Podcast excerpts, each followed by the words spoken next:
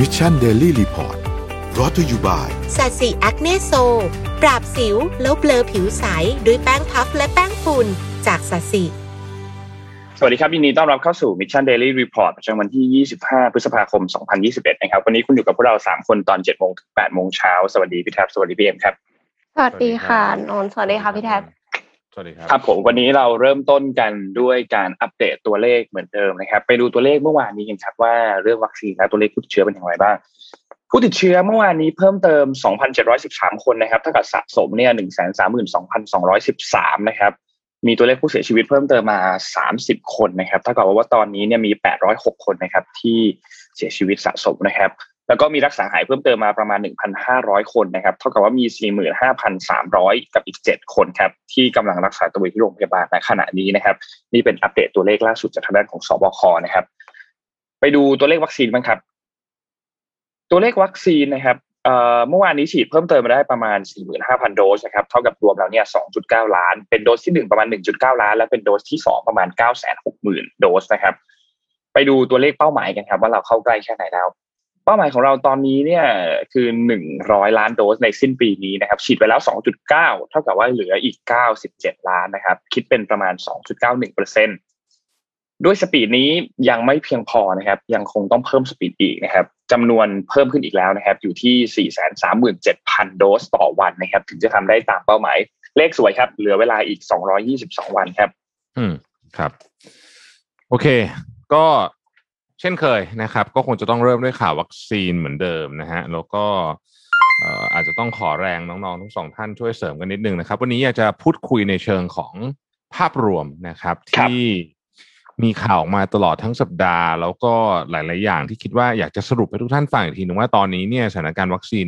ในประเทศไทยเป็นอย่างไรนะครับ แล้วเราจะก้าวไปยังไงกันต่อนะครับ ผมวันนี้คุยเนี่ยคุยในเชิงของการตั้งคำถามแล้วกันนะ เพราะว่า หลายอย่างมันยังไม่มีคำตอบเพราะฉะนั้นขอตั้งเป็นคำถามดีกว่านะครับ แล้วก็ท่านผู้ชมท่านผู้ฟังเนี่ยเข้ามาช่วยกันตอบได้นะครับ หรือว่าเข้ามาช่วยกันถามก็ได้นะครับคำถามนี้หวังว่าจะส่งถูกส่งผ่านไปถึงภาครัฐนะฮะบางส่วนบ้างนะครับ เอาล่ะณขณะนี้เนี่ยมันมีอยู่ทั้งหมด 4 part ด้วยกันเรื่องของวัคซีนนะครับที่เราน่าจะต้องสนใจที่แรกอันแรกคือการจัดหาวัคซีนนะครับ อันนี้ก็คือการไปเอามาให้ได้ว่าวัคซีนอยู่ที่ไหน เอามาถึงเมืองไทยเอามาฉีดคนไทยให้ได้นี่คือการจัดหาวัคซีน อันที่สองคือการกระจายวัคซีนนะครับ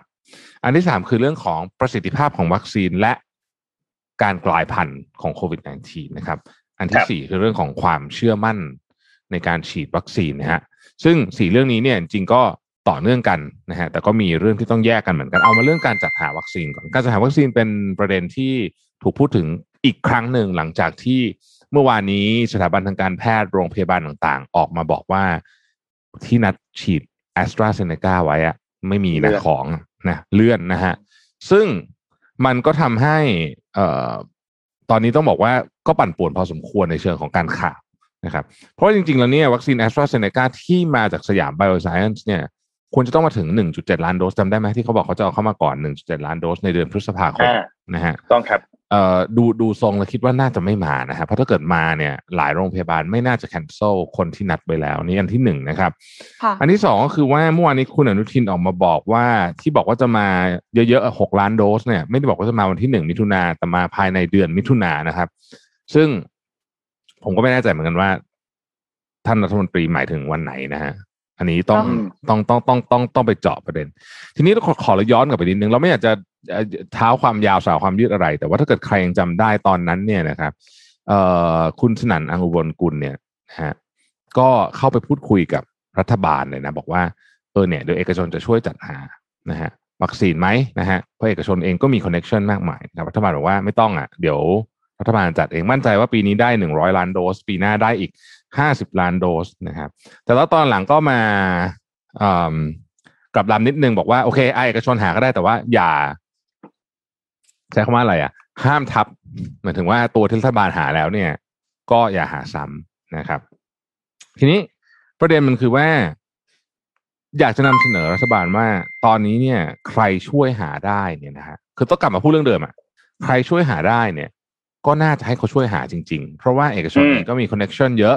แล้วที่จริงค่ะเคยเป็นเคยกล่าวกันไว้ว่าภาคเอกชนไม่สามารถหาวัคซีนได้เขาไม่ขายให้เอกชนเนี่ย ก็ตอนนี้ก็ก็ก็ไม่จริงนะก็ก็ทุกคนก็คงเห็นแล้วว่าเออเขาก็ขายนี่ถ้าเกิดว่าไปดีลกันที่มันมีปริมาณพอสมควรนะครับ อย่างเช่นโมเดอร์นาเป็นต้นเนี่ยนะฮะเราอยากจะยกเคสหนึ่งที่ผมคิดว่าเป็นเคสที่น่าสนใจก็คือเคสของนายรัฐมนตรีอิสราเอลนะครับเบนจามินเนทันยาฮูที่ CEO ของไฟเซอร์เนี่ยออกมาบอกเองเลยว่า ตอนนั้นเนี่ยเบนจามินเนทันยาฮูเนี่ยโทรหา CEO ของไฟเซอร์เนี่ยถึงสามสิบกว่าครั้งเพื่อคุยเรื่องวัคซีนนะ แล้วก็เจรจามาได้เป็นประเทศแรกๆที่ฉีดวัคซีนได้เยอะที่สุดเนี่ยนะฮะตอนนี้เนี่ยผมต้องเรียนว่าเรายังอยู่ในตลาดของผู้ขายนะครับ คือมันของมันไม่พอนะฮะของมันไม่พอทั่วโลก แล้วสถานการณ์ในเอเชียตอนนี้แย่ลงนะครับ หลายประเทศแย่ลงนะฮะเพราะฉะนั้นเนี่ยแน่นอนความต้องการวัคซีนมันสูงขึ้น มันต้องใช้แรงออกไปหานะครับ การที่เราจะเพียงรอว่า เดี๋ยวเขามาขึ้นทะเบียน เดี๋ยวเขาเอามาขายอย่างเดียวเนี่ย เกรงว่าเรียนตรงๆว่าจะไม่พอนะฮะอันนี้คืออันที่หนึ่งนะฮะเรื่องของการจัดหาวัคซีน ซึ่งก็ยังเป็นประเด็นอยู่นะครับ ใครเสริมท่านไหนอยากจะเสริมคอมเมนต์มาได้นะฮะครับ อันที่สองคือเรื่องของการกระจายวัคซีนนะฮะคือหามาได้แล้วเนี่ย กระจายวัคซีนก็เป็นเรื่องที่สองนะครับ การกระจายวัคซีนตอนนี้เนี่ย สิ่งที่เราใช้เป็นหลักเลยเนี่ยก็คือแอปพลิเคชันหมอพร้อมนะฮะอืมเอ่อ ซึ่งก็มีตอนแรกก็มีคำถามแล้วว่าทำไมต้องทำแอปพลิเคชันใหม่แต่ไม่เป็นไรอะทำแล้วก็ทำก็ทำโอเคนะทำก็ทำนะฮะประเด็นก็คือว่าแอปพลิเคชันหมอพร้อมเนี่ยต้องยอมรับว่ามีความงงมากนะฮะมีความงงมากจริง ๆ เข้าไปลงไม่ได้บ้างอะไรบ้างนะครับ หลายคนลงเสร็จแล้วถูกเตะออกไปลงวันใหม่เนี่ยเอาเป็นว่าเคสล่าสุดเมื่อวานนี้ที่ผมคิดว่าค่อนข้างจะสะเทือนใจหลายคนเห็นอยู่ในโซเชียลมีเดียคือมีทันตแพทย์ท่านหนึ่งออกมาโพสต์ทันตแพทย์ท่านนี้เนี่ยบอกว่าเขาเนี่ยยังไม่ได้ฉีด วัคซีนเลยทันตแพทย์นะ ซึ่งทันตแพทย์เนี่ยอืมถือว่าอยู่ในกลุ่มหนึ่งเลยนะฮะ กลุ่มที่ค่ะเรียกว่าเป็นเสี่ยงสูงอยู่หน้าสุดเลยนะฮะหน้าสุดเลยนะครับ แล้วจริงๆการทำทันการทำฟันเนี่ย อันตรายสุดๆเลยเพราะว่าไอ้ droplet จากปากมันขึ้นมาเยอะมากนะใช่โอเคเขายังไม่ได้ฉีดแล้วเขาบอกเขาลงทุกทางแล้วลงผ่านไปทางสสจลงไปทางเอ่อว่าเอ่อหมอพร้อมลงไปลงไปทางแพทยสภาของเขาเองด้วยก็ก็ยังก็ยังไม่ได้ฉีดเงียบนะฮะแล้วก็พอเดี๋ยววันนี้บอกว่าไม่รู้จะได้ฉีดยังไง ตอนนี้ก็ เอ่อสรุปว่าก็ยังไม่ได้ฉีด นะครับ ก็ยังไม่ได้ฉีด เออแล้วเขาทิ้งท้ายในโพสต์เนี่ยบอกว่า ผมว่าผมว่าฟังแล้วค่อนข้างสะเทือนใจนะบอกว่า ตอนตอนเสียภาษีเนี่ย เรามีตัวตนเสมอ แต่พอเป็นแบบนี้เนี่ย เรากลับดูเหมือนไม่มีตัวตนเลยทำนองนี้นะครับ ผมจำบทจริงเป๊ะๆไม่ได้ดังนั้นเราอยากจะนำเสนอแบบนี้ว่าการกระจายวัคซีนเป็นเรื่องที่ยากมาก ถ้าจะทำให้ได้4แสนกว่าโดสในหนึ่งวันทุกวันเจ็ดหนึ่งวันวันเป็นเวลาอีก 222 วันที่เหลือนี้นะเนี่ยนะฮะ assume ว่าเรามีวัคซีนพอนะ ความร่วมมือจากหลายฝ่ายต้องมานะครับ ภาคเอกชนเนี่ย เอาแค่สามค่ายมือถือกับธนาคารเนี่ย ผมเชื่อว่า แค่เนี้ยเขามีครอบคลุมอินโฟเมชันประชากรเยอะมาก พอสมควรใช่ค่ะนะครับ บวกกับกรมสรรพากรและแน่นอนนะฮะ ฐานข้อมูลของรัฐบาลนะฮะ ทั้งหมดเนี้ยเอามาบูรณาการกันได้ไหมนะครับครับ จริง ๆ เอกชนเนี่ยผมคิดว่าแค่มือถืออย่างเดียวเนี่ย ก็ครอบคลุมไปแปดเก้าสิบเปอร์เซ็นละ นะครับอย่าลืมว่าเรามีคนเสนอตัวเยอะมากจากภาคเอกชน คนที่เก่งมากๆเรื่องการบริหารจัดการข้อมูลอย่าง IBM นะฮะแทบจะเรียกว่าเก่งที่สุดในโลกแล้วเนี่ยนะฮะเขาเสนอตัวมาก็ควรจะให้เขาช่วยนะฮะอันนี้ผมไม่แน่ใจเหมือนกันว่าทางภาครัฐได้คุยกันหรือเปล่านะครับ ตอนนี้นี่เห็นที่ใช้ service ของเอกชนอย่างเดียวตอนนี้คือเรื่องของพื้นที่นะ อืมอืมอย่างเดียวนะฮะที่เหลือเนี่ยยังไม่ค่อยเห็นเท่าไหร่นะฮะยังครับไม่ค่อยเห็นเท่าไหร่ โอเค อันที่สามเรื่องประสิทธิภาพของวัคซีน นะครับประสิทธิภาพของวัคซีน ในขณะที่มันก็มีข่าวดีเหมือนกัน ก็คือว่าอย่างที่เรารายงานไปเมื่อวานนี้ว่าตัวอ่าตัวอะไรนะซีโนแวคซีโนแวคน่าจะได้รับการรับรองจาก WHO แต่ว่าข่าวที่ไม่ค่อยดีก็คือว่าวัคซีนกลายพันธุ์ซึ่งตอนนี้มากันทั่วหน้าเลยเนี่ยนะฮะมารวมกันอยู่ที่เมืองไทยแล้วเนี่ยแอฟริกาอินเดียมาหมดอืมครับใช่แอสตราเซเนกาสามารถจัดการสายพันธุ์อินเดียได้ แต่ดูแล้วสายพันธุ์แอฟริกาเนี่ยจะเอาไม่อยู่เอานะฮะ เพราะว่ามันเอาไม่อยู่ถึงขนาดที่ว่าจำได้ไหมว่ามันเคยมีเคสที่เขาคืนแอสตราเซเนกาไปตัวตัวตัวอื่นไปฉีดแทนนะฮะคือหรือส่งต่อไปให้ประเทศอื่น เพราะเขารู้ว่าสายพันธุ์นี้เอาไม่อยู่ ทีนี้ถ้ามันเข้ามากระจายแล้วมันเร็วเร็วกว่าที่เราจัดหาวัคซีนได้เนี่ย อันนี้จะกลายเป็นหายนะอีกรอบหนึ่งนะคือจะกลายเป็นอีกเวฟใหม่ๆหนึ่งรอบเลยนะครับ แล้วอย่างที่เราทราบกันดีนะฮะถ้ามันมาถึงเมืองไทยเมื่อไหร่ปุ๊บเนี่ยนะฮะมันสามารถเดินทางเข้าไปพื้นที่สำคัญสำคัญเข้ามาถึงเมืองหลวงได้รวดเร็วมาก ราะว่าเราไม่ได้มีการจำกัดการเดินทางข้ามจังหวัดอยู่ในตอนนี้นะครับ อย่างเป็นทางการต้องใช้คำนี้แล้วกัน ก็คนก็ยังสามารถเดินทางได้นะฮะนนี้ต้องระวังมากๆ ถ้าเกิดว่ามีการกลายพันธุ์ขึ้นมา วัคซีนที่มีอยู่ในมือไม่สามารถจัดการได้ โอ้โห อันนี้นี่จะกลายเป็นเรื่องที่น่าจะหนักหนาสาหัสมากๆเลยนะครับ เพราะฉะนั้นเรื่องการกลายพันธุ์เนี่ย เป็นเรื่องที่ประมาทไม่ได้จริงๆเมื่อวานนี้คุณหมอหลายคนออกมาพูดประเด็นนี้นะว่ารัฐบาลต้องรีบเอาโมเดอร์นากับไฟเซอร์เข้ามา เพราะว่า ดูแล้วจะเป็นสองตัวที่มีความหวังมากที่สุดนะครับ อันสุดท้ายคือเรื่องของความเชื่อมั่นของประชาชนนะฮะขออนุญาตเอาสวนดุสิตโพลขึ้นมานิดหนึ่งได้ไหมฮะดาบเอาสวนดุสิตโพลขึ้นมานิดหนึ่งนะฮะน่าสนใจสวนดุสิตโพลนี้น่าสนใจ อยากให้ท่านผู้ชมท่านเอ่อท่านผู้ฟังเนี่ยเราลองไล่ผมจะไล่ให้ฟังนะฮะว่ามันมีประเด็นนะอะนนนนไล่ฟังก่อนนะเดี๋ยวพี่จะหาข้อมูลอันหนึ่งที่เกี่ยวข้องกับโพสต์เรื่องนี้นนขออนุญาตให้นนไล่นิดหนึ่งนะฮะได้ครับ ตัวโพของสวนดุสิตอันนี้เนี่ยเขาทำหลายเรื่องเลยเขาทำเกี่ยวกับเรื่องของความรู้ความเข้าใจเกี่ยวกับวัคซีน แหล่งข้อมูลว่าประชาชนเชื่อถือข้อมูลอันไหนมากที่สุดเอาไปข้อแรกก่อนแล้วกันซ้ายบนสุดนะครับ ซ้ายบนสุดเนี่ยเป็นเรื่องเกี่ยวกับความรู้ความเข้าใจเกี่ยวกับวัคซีนโควิดครับห้าสิบเจ็ดเปอร์เซ็นบอกว่าพอจะรู้บ้าง พอเข้าใจ พอเห็นข้อมูลมาบ้างสามเปอร์เซ็นบอกว่าไม่รู้ข้อมูลเลย ประมาณยี่สิบเก้าเปอร์เซ็นบอกว่ารู้และเข้าใจเป็นอย่างดี ประมาณเก้าเปอร์เซ็นบอกว่า ไม่ค่อยรู้นะครับ ซึ่งก็แสดงให้เห็นว่าประชาชนเนี่ยพอจะมีข้อมูลบ้าง ซึ่งก็ก็ถือว่าเป็นอยู่ในระดับ moderate นะอยู่ในระดับที่ปานกลางพอจะรู้บ้างกลางๆนะครับสองครับ การลงทะเบียนรับการฉีดวัคซีนโควิด -19 ให้ตนเองหรือคนในครอบครัวเนี่ยทำแล้วเรียบร้อยหรือยัง11.12เปอร์เซ็นครับบอกว่ายังไม่แน่ใจว่าจะลงทะเบียนหรือเปล่า กลุ่มนี้อาจจะเป็นกลุ่มที่ยังไม่มีความไม่มั่นใจในวัคซีนที่มีอยู่ หรืออาจจะยังก ลัวเรื่องของผลข้างเคียง หรือกลัวเรื่องของอะไรบางอย่าง 32เปอร์เซ็นบอกว่ายังไม่ได้ลงทะเบียน กลุ่มนี้เนี่ยอาจจะเป็นกลุ่มที่อยู่ในช่วงอายุ 18 ถึง 59 ปี เพราะว่าจะมีการเปิดให้ลงทะเบียนวันที่ 31 นี้ก็เป็นไปได้ และมี 56.49%ที่ลงทะเบียนเรียบร้อยแล้วนะครับ ข้อที่ 3 ครับ แหล่งข้อมูลเกี่ยวกับวัคซีนโควิด -19 ที่ประชาชนเชื่อถือ อันดับหนึ่งครับยังคงเป็นกระทรวงสาธารณสุขอสมแล้วก็หน่วยงานราชการนะครับ31.02%นย์สองเปอร์เซ็นต์นะครับ อันดับสองครับ17.36%เปอร์เซ็นเนี่ยเป็นการวิเคราะห์ข่าวบทความสื่อโทรทัศน์วิทยุและออนไลน์ต่างๆแล้วก็สุดท้ายคือ16.63%เปอร์เซ็นเป็นองค์การอนามัยโลกครับ WHO แล้วก็วารสารการแพทย์ระดับโลกนะครับ ซึ่งถือว่าตัวข้อ2กับ3เนี่ยนว่ามันมีความคอลลัปส์ข้อมูลกันใกล้เคียงกันอยู่เหมือนกัน บทวิเคราะห์จากข่าวหลาย ๆ อันเนี่ยก็นำข้อมูลจากวารสารการแพทย์หรือนำข้อมูลจากองค์การอนามัยโลกเนี่ยนำข้อมูลเหล่านี้มาเสนอข่าวเหมือนกันซึ่งก็พบว่าสองอันนี้รวมกันแล้วเนี่ยจำนวนก็เยอะกว่าความน่าเชื่อถือที่ประชาชนเชื่อถือจากกระทรวงสาธารณสุขนะครับ อันนี้เป็นข้อมูลที่ทำมานะ ข้อที่สี่ครับความเชื่อมั่นในวัคซีนโควิด -19 ครับ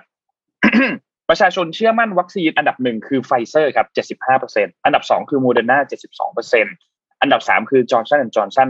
68%อันดับสี่คือแอสตราเซเนกา65.89%และอันดับสุดท้ายครับ Sputnik V ครับ61.89%ไม่มีซีโนแวคนะครับ แล้วก็ในไม่มีซิโนฟาร์มด้วยอืมไม่มีไม่มี Sinopharm วัคซีนด้วยจีนติด top 5 เลยนะฮะอืม และที่สำคัญก็คือทั้งห้าอันดับนี้มีเพียงแค่อันเดียวเท่านั้นที่เรามีในขณะนี้จะบอกว่ามีก็ไม่ได้ ตอนนี้ก็ไม่มีเหมือนกันเลือกไม่ได้ใช่นะครับยังไม่ไม่มีตอนนี้ ยังไม่มีตอนนี้คือยังไม่มีครับ ข้อต่อไปครับ คิดอย่างไรเกี่ยวกับการฉีดวัคซีนโควิด -19 ของประเทศไทยครับ สิ่งที่คนกังวลมากที่สุดคือยังกังวลเกี่ยวกับเรื่องของผลข้างเคียงวัคซีนที่จะใช้ฉีดในประเทศไทย 59.64%นะครับ อันดับสองคือการฉีดวัคซีนจะช่วยสร้างภูมิต้านทานลดความรุนแรงของโรคได้ 57.24%และอันดับสุดท้ายคืออยากให้เร่งกระบวนการการฉีดวัคซีนให้เร็วขึ้น 48.46%นะครับ เรื่องที่ 6 ครับ สิ่งที่จะสร้างความเชื่อมั่นต่อการฉีดวัคซีนโควิด -19 ได้หนึ่งคือกลุ่มแพทย์และบุคลากรทางการแพทย์ต้องชี้แจงข้อมูลเกี่ยวกับวัคซีน 67.74%อันนี้เสริมข้อมูลให้ว่าต้องชี้แจงทั้งสองด้านนะครับทั้งด้านที่เป็นข้อดีของวัคซีนและด้านที่เป็นข้อเสียของวัคซีนให้ชัดเจนที่สุดนะครับ อันดับสองครับคือนำเสนอข้อมูลเกี่ยวกับผลดี ผลข้างเคียงและข้อควรระวังในการฉีดวัคซีนอะก็อย่างที่พูดเมื่อกี้เลย 52.13%นะครับข้อที่สามครับคือวัคซีนที่จะฉีด มีประสิทธิภาพสูง น่าเชื่อถือ และมีรายงานรับรอง 51.86%นะครับ และเขาสรุปที่ข้อสุดท้ายครับ โดยสรุปแล้วจะฉีดวัคซีนโควิด -19 ที่ภาครัฐจัดหาให้หรือไม่นะครับ 13%บอกว่าไม่ฉีด 22%บอกว่ายังไม่แน่ใจ และมี 64%บอกว่าฉีดครับอืมนี่เป็นข้อมูลที่เอ่อทางด้านของสวนดุสิตโพลเนี่ยทำข้อมูลออกมานะครับ ครับ เพิ่มเติมให้นิดหนึ่งสุดท้ายก่อนก่อนจะ อย่างที่บอกนะฮะ อันนี้เราเราตั้งคำถามในสี่ประเด็น การจัดหาวัคซีน การกระจายวัคซีน ประสิทธิภาพวัคซีน และการกลายพันธุ์นะฮะ รวมถึงความเชื่อมั่น สุดท้ายเนี่ยผมอยากจะฝากโพสต์หนึ่ง เมื่อกี้ตื่นมาปุ๊บก็เห็นโพสต์นนี้ของอาจารย์นัทวุฒินะฮะ อาจารย์นัทวุฒิเผ่าทวีนะครับ เอ่ออาจารย์เนี่ยสอนเรื่องเอ่อ economic behavior เอ่ออะไรนะขอโทษพฤติกรรมศาสตร์นะครับ อยู่ที่อังกฤษนะฮะ เอ่ออาจารย์บอกว่า คุณคิดว่าแคมเปญฉีดวัคซีนเพื่อชาติประสบความสำเร็จในการทำให้คนเลือกที่จะลงทะเบียนเพื่อเข้ารับวัคซีนขนาดไหนครับนะถ้าเราพูดตามทฤษฎีของพฤติกรรมศาสตร์แล้วเราก็ผมเชื่อว่าแคมเปญนี้คงจะไม่ประสบความสำเร็จ ในการทำให้คนที่ไม่อยากฉีดวัคซีนนะขอเน้น ที่ไม่อยากฉีดวัคซีนเนี่ยนะฮะลงทะเบียนมาฉีดสักเท่าไหร่ ส่วนคนที่มาฉีดส่วนใหญ่อยากฉีดอยู่แล้ว ไม่ว่าจะมีแคมเปญนี้หรือไม่ก็ตามนะครับเหตุผลอาจารย์อธิบายในเชิงวิชาการว่าแบบนี้ อาจารย์บอกว่าคำว่าชาติเนี่ยเป็น reference group ที่ใหญ่สำหรับคนทั่วไปจนเกินไป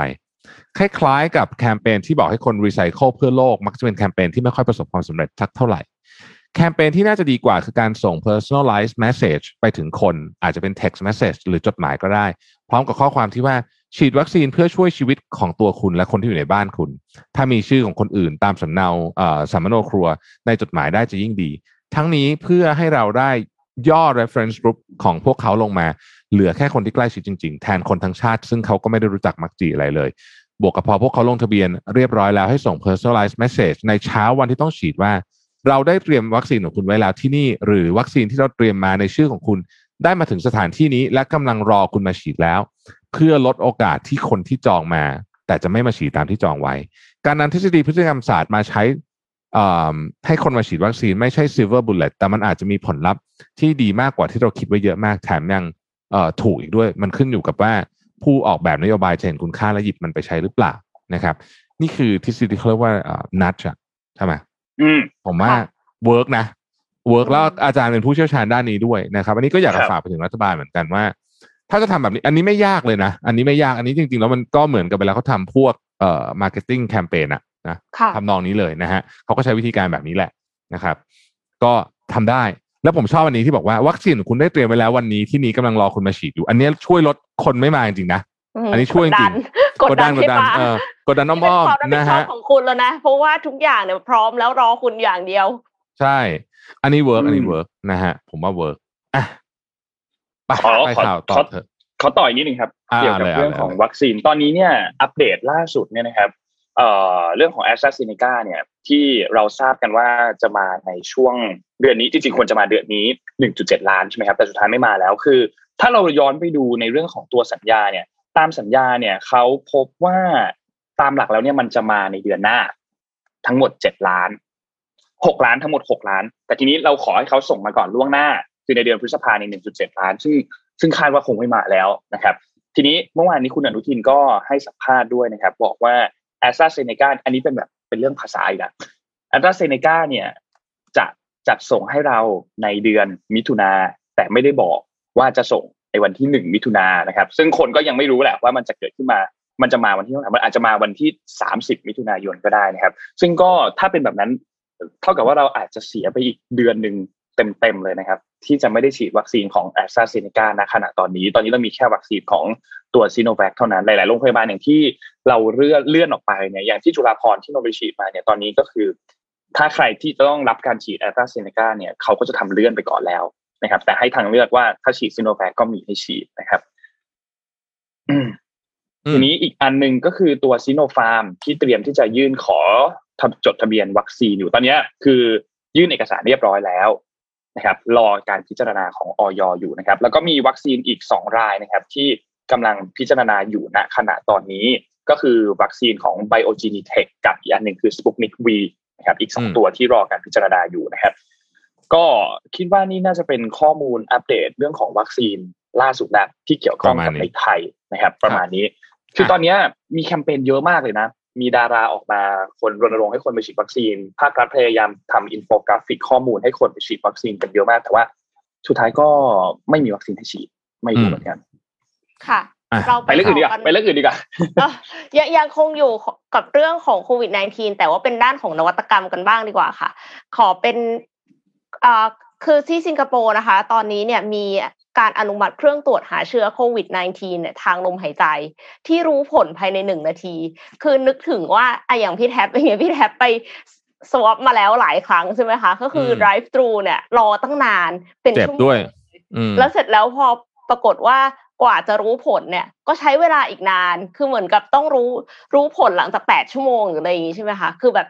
ต้องส่งไปตรวจที่แลบแต่ว่าอันเนี้ยไม่ต้องเลยค่ะ ก็คือเป่าเหมือนเป่าแอลกอฮอล์อะค่ะ แล้วก็คือถ้ามีโควิด -19 positive เนี่ยก็คือรู้เลยภายในหนึ่งนาทีอืมคือมันเร็วมากนะคะ บริษัท b r e t o n i c s นะคะเป็นบริษัทที่แยกตัวออกมาจากมหาวิทยาลัยแห่งชาติสิงคโปร์หรือว่า NUS เนี่ยพัฒนาเครื่องตรวจหาเชื้อโควิด -19 ทางลมหายใจ ซึ่งใช้งานคล้ายกับการเป่าวัดแอลกอฮอล์ในเลือด วิธีการก็คือเป่าลมเข้าไปในเครื่องตรวจเนี่ยแหละค่ะ แล้วลมหายใจจะถูกนำมาเปรียบเทียบกับลมหายใจของผู้ที่ติดเชื้อโควิด -19 โดยใช้ Data แล้วก็ Machine Learning Algorithm นะคะ จากการทดลองทางคลินิกเนี่ยมีความแม่นยำถึง 90%ค่าตรวจเขาคิดครั้งละ 120ถึง280 บาท ขึ้นอยู่กับว่าสถานที่นั้นนะคะ คือเหมาตรวจกี่คน นับว่าราคาถูกมากเลยนะคะ ถ้าเทียบกับ PCR เพราะว่าคือไม่ต้องส่งไปที่แลบเนาะสิงคโปร์เนี่ยจะทดลองใช้เครื่องตรวจหาเชื้อโควิด -19 ทางลมหายใจ คัดกรองผู้ที่เดินทางเข้าประเทศ ผ่านด่านมาเลเซียหนึ่งด่านค่ะ โดยผู้ที่มีการ ตรวจออกมาเป็นบวกเนี่ยก็จะต้องได้รับการสวอปอีกทีเพื่อที่จะยืนยันผลนะคะ ปัจจุบันนี้เนี่ยสิงคโปร์ใช้ตรวจหาเชื้อโควิด -19 ด้วยการตรวจแบบแอนติเจนแบบรวดเร็วนะคะ ART ซึ่งจะดำเนินการควบคู่ไปกับไอ้เครื่องอันเนี้ยค่ะ วิเคราะห์ลมหายใจนะคะการตรวจหาเชื้อโควิด -19 ที่แม่นยำและรวดเร็วเนี่ยน่าจะช่วยได้มากเลย โดยเฉพาะในเรื่องของ travel industry ถ้า โดยเฉพาะอย่างยิ่งการที่แบบมีคนข้ามแดนกันมาเยอะๆอะค่ะ แต่ว่าข้ามแดนใช่แนวธรรมชาตินี่อาจจะไม่ได้ตรวจนะคะก็ซึ่งซึ่งก็ฝากไปด้วยว่ากรุณาพยายามแบบคือมีมาตรการหรือว่า เอ่อทำให้มันเข้มงวดนิดนึงอะค่ะ ว่าถ้าอืมข้ามแดนโดยธรรมชาติเนี่ย มันคุมยากนะคะก็แล้วก็ขออีกข่าวหนึ่งเป็นเรื่องของหุ่นยนต์ค่ะ อันนี้คือที่เซินเจิ้นค่ะ หุ่นยนต์อืมเก็บตัวอย่างสารคัดหลั่งค่ะ เพราะว่าตอนนี้มีการขออาสาสมัครนะคะ อาสาสมัครบุคลากรทางการแพทย์เนี่ย ไปหมายถึงว่าอย่างทันตแพทย์อย่างเงี้ยก็สามารถที่จะไปสวอปได้ เพื่อที่จะตรวจโควิด -19 อย่างคนในชุมชนแท็กซี่หรืออะไรเงี้ยค่ะ แต่ว่าที่เมืองจีนนะคะ เขาใช้หุ่นยนต์ หุ่นยนต์เนี้ยก็คือมันสแกนหน้าได้แล้วก็แบบว่ามีแบบเหมือนกับรู้ว่าเราตาอยู่ตรงไหนจมูกอยู่ตรงไหนอะไรเงี้ยค่ะ แล้วก็สามารถที่จะหมุนเปิดเปิด หลอดทดลองอะแล้วก็เอาไอ้คอตตอนบัดอะเสียบแหย่เข้าไปในรูจมูกนะคะพอเก็บสารคัดหลั่งเสร็จ ก็เอามาใส่ ใส่หลอดแล้วก็ปิดฝาอืมเพราะฉะนั้นเนี่ยอืก็มคือแบบว่าค่อนข้างที่จะปลอดภัยมากหลังจากนั้น ก็คือต้องฉีดแอลกอฮอล์ใส่หุ่นยนต์ด้วยอืมครัก็บคือฆ่าเชื้อก่อนที่จะส่งให้อีกคนหนึ่งนะคะ เพราะฉะนั้นก็คือมันค่อนข้างที่จะแบบทำได้เหมือนคนเลยล่ะ แต่ว่าไม่จำเป็นที่จะต้องมีคน คนอันนี้คือเขาแค่มาดูเฉยๆว่าแบบว่าการทำงานของหุ่นยนต์มันโอเค หรือเปล่าไม่ได้ต้องสัมผัสกับคนไข้แต่อย่างใดนะคะ ก็รู้สึกว่าเป็นอะไรที่ล้ำมากแล้วก็จะเพิ่มอัตราการตรวจได้อีกเยอะเลยค่ะ อืม เมื่อกี้มี comment หนึ่งพี่ชอบมากเลย พูดถึง เอ่อคำว่าเซินเจิ้นน่ะสมัยก่อนสักห้าหกปีที่แล้วอะ คำว่าก๊เซิอปนเจิ้นน่ะ เป็นแปลว่าของก๊อปใช่ป่ะตอนนี้เซินเจิ้นนี่คือ เป็นตัวแทนของ Silicon Valley ของฝั่งตะวันออกเลยนะใช่ดีไม่ดีจะแซงเอาแล้วด้วยนะ จะแซง original สักวันหนึ่งไม่แน่อาจจะแซง original ได้นะฮะ original ครับ Silicon Valley ได้น่าสนใจมากในประเทศ ใครไม่ได้ไปเซินเจิ้นหลังๆเนี่ยอยากให้เปิดพอเดินทางเนี่ยเราลองไปดูฮะ มันเป็นอีกเมืองหนึ่งที่คุณจำไม่ได้แน่นอนนะฮะพาไปที่ข่าวนี้ดีกว่านะฮะ นนท์กับเอ็มข่าวนี้ surreal มากๆอะบอกเลยนะฮะอ่านตอนแรกแล้วแบบฮึมมันจะกันขนาดนี้เลยเหรอนะฮะเรื่องของเรื่องมันมีอย่างงี้ฮะคือมันมีเครื่องบิน flight หนึ่งนะฮะเครื่องบินครับของ Ryanair นะครับเขาก็บินปกติของเขาเนี่ยแหละฮะก็บินออกจากกรีซนะฮะจะออกจากเอเธนส์เอ่อไปที่ลิทัวเนียนะฮะ flight 4978นะครับบนเครื่องบินนั้นเนี่ยมีนักข่าวอยู่คนหนึ่งอายุ26เอง เด็กๆอยู่เลยนะ โรมัน โปรทาเซวิชนะครับซึ่งเป็นนักข่าวของเบลารุสที่หนีออกมา เพราะว่าถูกเขาใช้คำว่าอะไรอะจะจับอะจะถูกจับอะนะหนีออกมาลี้ภัยลี้ภัยนะครับลี้ภัยลี้ภัยนะฮะลี้ลี้ภัยเรื่องอะไรลี้ภัยมาจากจำจำประธานาธิบดีคนนี้ได้ไหม The last dictator of Europe ฮะ Alexander Lukashenko นะฮะซึ่งอยู่ในตำแหน่งมา 26 ปีแล้ว แล้วก็ปราบปรามฝั่งตรงข้าม นักของนักข่าว activist อะไรก็หนีกันก็ต้องหนีไปอยู่นอกประเทศอะเพราะว่าอยู่อยู่ไม่ได้ นะฮะจะโดนจับหมด ไอ้เครื่องบินลำนี้เนี่ยก็ไม่ได้ไปจะไปเบลารุสไม่ได้ไปอะไรหรอกครับ ก็บินจากกรีซเนี่ยจะไปที่ลิทัวเนียนะฮะแต่บังเอิญบังเอิญฮะผ่านน่านฟ้าของเบลารุสครับ แล้วอ๋อมีนักข่าวเอ้ยไม่ใช่ เจ้าหน้าที่รัฐก็รู้ว่านักข่าวคนเนี้ยที่อยากจะตามจับเนี่ยอยู่บนเครื่องบินใช่ไหมฮะทำไงรู้ไหมฮะบังคับให้เครื่องบินเนี่ย ลงจอดโดยการส่งเครื่องบินรบมิก 29 ขึ้นไป แล้วบอกว่าคุณลงจอดที่นี่เดี๋ยวนี้ ในจอดในเบลารุสเดี๋ยวนี้เพราะว่าคุณถูกขู่วางระเบิดนู่นนี่อะไรอย่างเงี้ยในที่สุดเครื่องบินก็ต้องลงเพราะว่าเครื่องบินรบขึ้นมานะไม่ลงก็ไม่ได้ใช่ไหมเครื่องบินก็ลงจอดครับ แล้วคนนี้และแฟนสาวเนี่ยก็ถูกจับไปนะฮะถูกจับไป เอ่อซึ่งมันสร้างความตื่นตะลึงตกตะลึงแล้วกันให้กับประชาคมโลกมากว่าเฮ้ยคุณทำอย่างนี้ได้ไงวะ บ้าปะเนี่ยนะฮะอืมซีของ Ryanair อะไรบอกว่านี่คือ state sponsor piracy นะครับ ผู้นำยุโรปหลายคนบอกว่านี่มันเป็นการเอ่อใช้คำว่าอะไรอะ นี่มันคือเหมือนไฮแจ็คอะ โดยรัฐเหมือนไฮ hijack แจ็คเองไฮแจ็คเครื่องบินอะนี่มันคือการไฮแจ็คเครื่องบินชัดๆเลยเนี่ยนะฮะแล้วก็เอ่อโหตั้งแต่แองเกลาไมเคิลต่างๆ หลายหลายคนอะในในใน EU เนี่ยออกมาบอกว่าเฮ้ยถ้าทำอย่างนี้เนี่ยเราไม่ได้ไม่ได้ปล่อยตัวคนนี้เนี่ย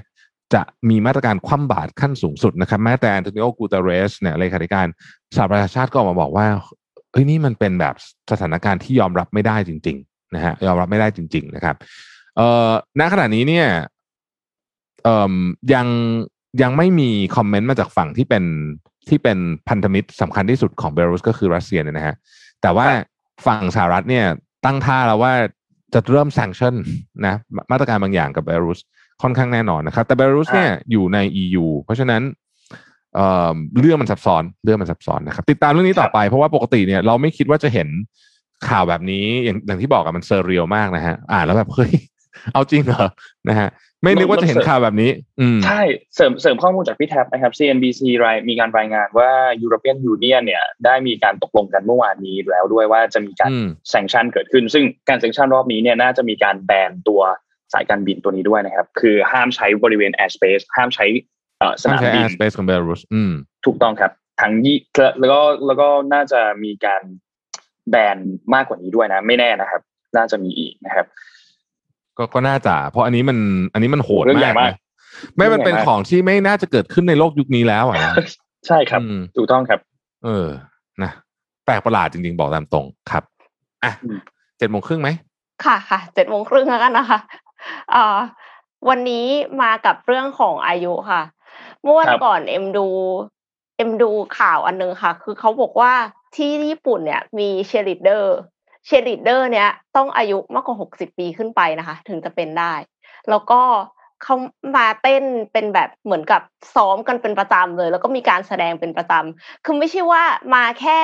แสดงงานบริษัทแล้วจบอะไรอย่างนี้นะคือทำเป็นกิจวัตรประจำวันเลย อันเนี้ยคือสิ่งที่เขาทำในแต่ละวัน แล้วมีคนที่อายุมากที่สุดคือ89ปี คิดดูว่า89ปียังเต้น89ปีปลอมๆได้ แล้วคือออเขาดูสดใสมากทุกคนคือแบบว่ายิ้มแบบดูแบบมีความสุขแล้วดูไม่แก่เลย จริงครับๆคือเหมือนเข้าใจว่าข้างในมันออกมา ว่าแบบว่าเรามีความสุขกับชีวิต แล้วก็อีกอย่างหนึ่งก็คือหมายถึงว่าแบบ คือมันอาจจะทำให้รู้สึกว่าเปล่งปลั่งสดใสร่างกายแข็งแรงด้วย เพราะว่าเพราะว่าต้องออกกำลังกายตลอดใช่ไหมคะแล้วก็ เออจริงๆวันวันนี้เป็นวันเกิดเอ็ม แล้วพออ๋อถึงวันเกิดเนี่ยอ๋อก็เลยจะทำให้รู้สึกว่าเราอายุมากขึ้นแล้วโดยปกติ Happy แล้ว birthday เนี่ย Happy birthday ขอบคุณค่ะ Happy birthday ครับพี่ ก็คือผู้หญิงเนี่ยก็จะยิ่งรู้สึกว่าแบบว่า เฮ้ยไม่อยากแก่อะไรอย่างเงี้ย ก็เลยไปหาบทความอันนึงมาว่าเป็นบทความเป็นสิ่งที่ว่าอะไรที่มันดีขึ้นเวลาที่เราแก่ลงอะไรอย่างเงี้ยค่ะ ก็อย่างที่หนึ่งค่ะ self confidence self confidence เนี่ยมันมาจาก self awareness ว่าเรารู้จักตัวเองว่าถนัดอะไรไม่ถนัดทำอะไร รู้ข้อดีข้อเสียของตัวเอง แล้วก็อีกอย่างหนึ่งก็คือเราค่อนข้างจะเข้าใจละว่าเราไม่จำเป็นที่จะต้องดีแบบนี้เหมือนคนอื่น เก่งเท่านี้เหมือนคนอื่น คือเราค่อนข้างจะรับได้แล้วว่าเราประมาณนี้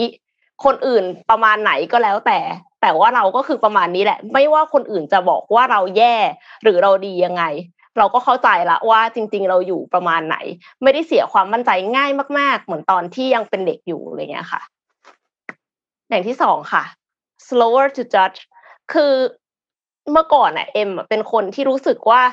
ทำไมถึงตัดสินใจกันช้าจัง คือเหมือนกับว่าทำไมถึงแบบไม่ฟันธงไปเลย ไม่เด็ดขาดเลยอะไรเงี้ยค่ะ พอโตขึ้นมาถึงได้รู้ว่าจริง ๆ แล้วหลาย ๆ อย่างมันต้องมองหลายมุม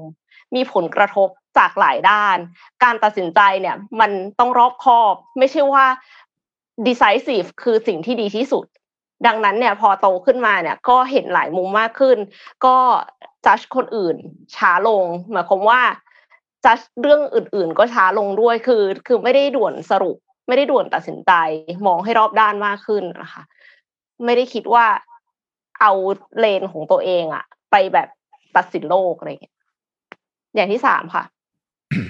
decision making ability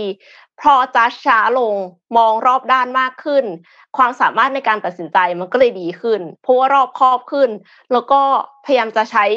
กึ่นน้อยลง ใช้แบบสัญชาตญาณตัวเองน้อยลงเนาะเนื่องจากว่าการใช้สัญชาตญาณตัวเองเนี่ย มันไม่แม่นเท่าใช้ Data หรอกค่ะ สมัยนี้ Data มันเยอะมากนะคะ ดังนั้นเนี่ยถ้าสมมติว่าเรารู้สึกว่าเราเคยตัดสินใจผิดด้วยสัญชาตญาณอะมาหลายรอบแล้วอะ เราก็จะเริ่มแบบเออเข็ดเข้าใจละ บางทีสมมติว่าเวลาเลือกแคนดิเดตสัมภาษณ์งานเลือกแคนดิเดตเนี้ยแบบคนเนี้ยต้องแบบดีมากๆแน่ๆอะไรเงี้ย แต่ว่าเราไม่ได้ใช้อะไรวัดเลยอะมันก็มันก็ยากนะคือตอนนี้เอ็มก็ใช้แบบ questionnaire ในการวัด คือก็ไม่ได้แบบใช้ถึงขนาด five shades เดี๋ยว candidate ก็จะไม่มาสมัครนนะคะมันก็จะยาวมาก แต่ว่าก็คือมีมี questionnaire ที่แบบประมาณ 40 ข้ออย่างเงี้ย ให้เขาตอบก่อน แล้วก็คือเราก็เอา Data มาดูแพทเทิร์นแหละ เราก็เทียบกับพนักงานในบริษัทตัวเองอะนะว่าคนไหนที่เรารู้สึกว่าเหมาะสมกับตำแหน่งนี้อะไรอย่างเงี้ยค่ะแล้วก็ค่อยเลือกจากตรงนั้นด้วย อันนั้นเอามาส่วนเป็นส่วนประกอบ ไม่ได้แค่แบบสัมภาษณ์แล้วรู้สึกถูกชะตา ก็เลยทำให้ decision making ability น่าจะดีขึ้นด้วยอายุนะคะ อีกอย่างหนึ่งค่ะ ก็คือ value experience over things ก็อย่างที่เหมือนพี่แท็บเคยพูดมาค่ะโค้ดที่บอกว่าเราซื้อของที่แพงๆอะ มาให้คนที่เราไม่ได้ชอบเขา impress คือตอนเด็กๆอะ เราก็จะให้ค่านิยมมาก ๆ เลยกับสิ่งที่คนอื่นมองใช่ไหมคะเราก็ต้องซื้อของแบรนด์เนมเพื่อนมีอะไรเราก็ต้องถืออย่างงั้นอีกยี่ห้อกระเป๋านักเรียนอย่างเงี้ย ก็คือจะต้องแบบเหมือนกับของเพื่อนใช่ไหม เราน้อยหน้าไม่ได้ แต่ว่าพอโตขึ้นมาแล้วเราก็รู้ว่าสิ่งของที่เราซื้อมาที่แบบโดยเฉพาะอย่างยิ่งไม่ได้เพื่อตัวเองอะเพื่ออิมเพรสคนอื่นอะมันไม่ได้มีค่าอะไรมันก็วางไว้อยู่ตรงนั้นแหละ เพราะฉะนั้นสิ่งที่ทำให้เรามีความสุขมากกว่าคือประสบการณ์ ที่เรามีที่ผ่านมาในชีวิต ก็เลยทำให้พออายุมากขึ้นก็จะให้ความสำคัญกับประสบการณ์มากกว่าสิ่งของ แล้วก็ไม่ได้เป็นไปตามที่สังคมแบบ กดดันคาดหวังอะไรขนาดนั้นค่ะ ค่ะ สุดท้ายค่ะ เราสามารถที่จะปล่อยวางสิ่งที่ไม่สามารถเปลี่ยนแปลงได้มากขึ้น เพราะว่าเราเหมือนกับตอนเด็กๆอะถ้าไม่ได้อะไรใช่ไหมเด็กก็จะแบบลงไปดิ้น ลงไปดิ้นดิ้นอยู่ที่พื้น เพราะว่าคิดว่าตัวเองควบคุมได้ทุกอย่าง และต้องได้ในสิ่งที่ตัวเองต้องการ แต่ว่าพอโตขึ้นมาแล้วเนี่ย ก็จะเห็นว่าโลกมันเป็นอย่างนั้นเอง และมีหลายครั้งหลายอย่างที่ เราคิดว่าเราคุมได้แต่มันคุมไม่ได้ด้วยซ้ำดังนั้นก็เลยเข้าใจมากขึ้น แล้วก็เครียดจำนวนเรื่องที่เครียดน้อยลง เพราะว่าสิ่งที่เราควบคุมไม่ได้ แล้วก็ไม่ไม่เครียดแล้วเราก็ปล่อยวาง สิ่งที่เราควบคุมได้ อันนั้นก็ยังเครียดอยู่นะคะ ยังยังคิดว่าจะต้องแก้ปัญหายังไง จะต้องแก้ปัญหาอันไหนก่อนอะไรในหลัง อันนั้นก็เป็นอีกเรื่องหนึ่งแต่ว่าก็จะมีบางเรื่องที่เอ้ยก็ไม่ต้องแคร์ก็ได้ ก็เป็นสิ่งที่มากับอายุค่ะ แล้วก็สุดท้ายนะคะ ก็คือ อยากจะขอความเห็นทุกคนค่ะ คือถ้าสมมติว่าเราจะทำพอดแคสต์ c a r i v i s a Mission to the Moon นะคะ อยากจะฟังหัวข้ออะไรกันบ้าง คือเอามาเป็นแบบว่าละเอียดเป็น episode นะ หมายถึงว่าไม่ได้แบบอย่าพูดว่าแบบเรื่องอาชีพเนี่ยกว้างไป ขอแบบกว้างไปละเอียดเป็น episode เลยว่า อยากจะฟังเกี่ยวกับอะไรนะคะ แล้วก็เดี๋ยว เอ็มจะเอามารวบรวม แล้วก็ลองดูว่าอันไหนที่เอามาปรับได้บ้างค่ะ อืมครับ ก็แฮปปี้เบ t ร์ a เดย์น้องเอ็มอีกทีหนึ่งนะครับขอบคุณค่ะโอเคเอ่อขออนุญาตนิดหนึ่งนะฮะเอ่อเมื่อกี้เมื่อกี้พูดผิดเบลารุสไม่ได้อยู่ใน EU นะครับเบลารุสอยู่ในข้อตกลงที่อาจจะเกี่ยวข้องกับ EU นู่นนี่แต่ว่าไม่ได้อยู่ใน European Union นะฮะก็ขออนุญาตแก้ไขนิดหนึ่งนะครับ เอ่ออะ ดีเลยครับพูดถึงข่าวนี้ขึ้นมาขอเสริมต่อนิดนึงพอดีว่ามีข้อมูลเพิ่มเติมจากของรอยเตอร์นะครับทางด้านของโดมินิกแรบนะครับซึ่งเป็นรัฐมนตรีว่าการกระทรวงการต่างประเทศของอังกฤษเนี่ยนะครับ ก็ออกมาให้สัมภาษณ์ถึงประเด็นนี้เหมือนกันก็บอกว่าก็ยากที่จะเชื่อ ถ้าสมมุติว่าจะบอกว่ารัสเซียไม่เกี่ยวข้องกับเหตุการณ์ที่มีการไฮแจ็คเครื่องบินนี้เลย ก็อืมเป็นประเด็นที่มา แต่ยังไงก็ตามยังไม่เห็นท่าทีของรัสเซียครับ เราต้องรอดูท่าทีของรัสเซียกันด้วยว่าจะเป็นอะไรกับเรื่องนี้ ครับช่วงนี้รัสเซียเขาก็อันนี้เหมือนกันนะครับเขาก็ดุเหมือนกันนะฮะหมายถึงว่าปูตินออกมาพูดแต่ละทีนี่ก็เอ่อโหดเหมือนกันนะฮะเสียงนนท์หายไปหรือเปล่าอ๋อฮัลโหลได้ยินไหมครับ ครับ ได้ยินคค่ะรับอ่าโอเคครับอะเอาพามาที่เรื่องนี้นิดนึงนะฮะเอ่อพาไปที่ลูกข่าวลูกพี่บ้างนะ ก็มีข่าวอ่าฮะสรุปจาก Financial Times นะฮะจริงๆอันนี้ก็ไม่ได้เป็นข่าวแบบ ที่เพิ่งเกิดขึ้นวันสองวันนี้หรอกแต่ว่าก็จะเล่าให้ฟังเป็นเป็นเป็นเป็นเชิง information แล้วกันนะครับ อย่างที่เราทราบกันดีว่าอีลอนมัสเนี่ยนะครับ ซึ่งเป็น CEO ของ Tesla SpaceX และอีกบริษัทเทคโนโลยีมากมายไก่กองเนี่ยนะฮะเอ่อช่วงหลังเนี่ยข่าวของอีลอนมัสก์เนี่ยจะจะมาเกี่ยวข้องกับเรื่องของคริปโตเคอเรนซีเยอะนะฮะเอ่อคริปโตเคอเรนซีเนี่ย เป็นสิ่งที่อีลอนมัสก์ได้สนับสนุนนะครับ บอกว่าเอ่อนี่คือเงินแห่งอนาคตนะครับ แล้วก็ตัวอีลอนมัสก์บริษัทของอีลอนมัสก์เนี่ยมีคริปโตเคอเรนซีอยู่เป็นหลักพันล้านดอลลาร์สหรัฐนะฮะทำให้ความคิดเห็นของอีลอนมัสก์ผ่านการทวีตเนี่ยเปลี่ยนมูลค่าของคริปโตเคอเรนซีได้เยอะมากนะครับเอ่อในเดือนมีนาคมที่ผ่านมา ซึ่งมีการผันผวนของราคาบิตคอยน์อย่างอย่างมากเลยเนี่ยนะฮะขอภาพถัดไปนะครับ เอ่อมันมีเอ่อเนี่ย มันมีช่วงมีนาที่ผ่านมาเนี่ยนะฮะเอ่ออีลอนได้ได้ทวีตว่าต่อไปเนี้ยคุณจะสามารถซื้อรถยนต์เทสลาด้วยบิตคอยน์ได้นะฮะตอนนั้นเนี่ยบิตคอยน์ก็วิ่งเลยนะฮะแต่ว่ากลางเดือนพฤษภาคมที่ผ่านมาอีลอนก็เปลี่ยนใจบอกว่าไม่เอาละนะฮะไม่รับไม่รับจ่ายด้วยบิตคอยน์ละให้ hold ไว้ก่อนเพราะว่าการซื้อขายและขุดบิตคอยน์จำเป็นต้องใช้เชื้อเพลิงฟอสซิลจำนวนมากโดยเฉพาะถ่านหินทำให้เกิดมลภาวะต่อโลกนะครับ แต่เขาก็ยังสนับสนุนการใช้คริปโตเคอเรนซีอยู่นะนะฮะแต่ว่าจะเลิก สนับสนุนบิตคอยน์จนกว่าจะสามารถขุดโดยพลังงานที่ยั่งยืนกว่านี้ได้นะครับ แน่นอนว่าหลังจากที่อีลอนมัสก์ทวีตออกมาปุ๊บเนี่ยนะฮะมูลค่าบิตคอยก็ทิ้งดิ่งเลยนะฮะแล้วก็ต้องบอกว่าผู้ที่ถือบิตคอยเนี่ยสาบยังสาบส่งอีลอนมัสมาจนถึงทุกวันนี้นะฮะครับแต่จริงๆแล้วเนี่ยสิ่งที่อีลอนมัสพูดเนี่ยก็ไม่ได้เป็นเรื่องที่เกินไปซะทีเดียวนะครับ เพราะว่าจริง ๆแล้วเนี่ยเอ่อทวีตอันนั้นของอีลอนมัสทำให้คนเริ่มมานั่งคิดจริงว่า เอ๊ะ สรุปแล้วบิตคอยมันมีผลต่อต่อเรื่องของเอ่อ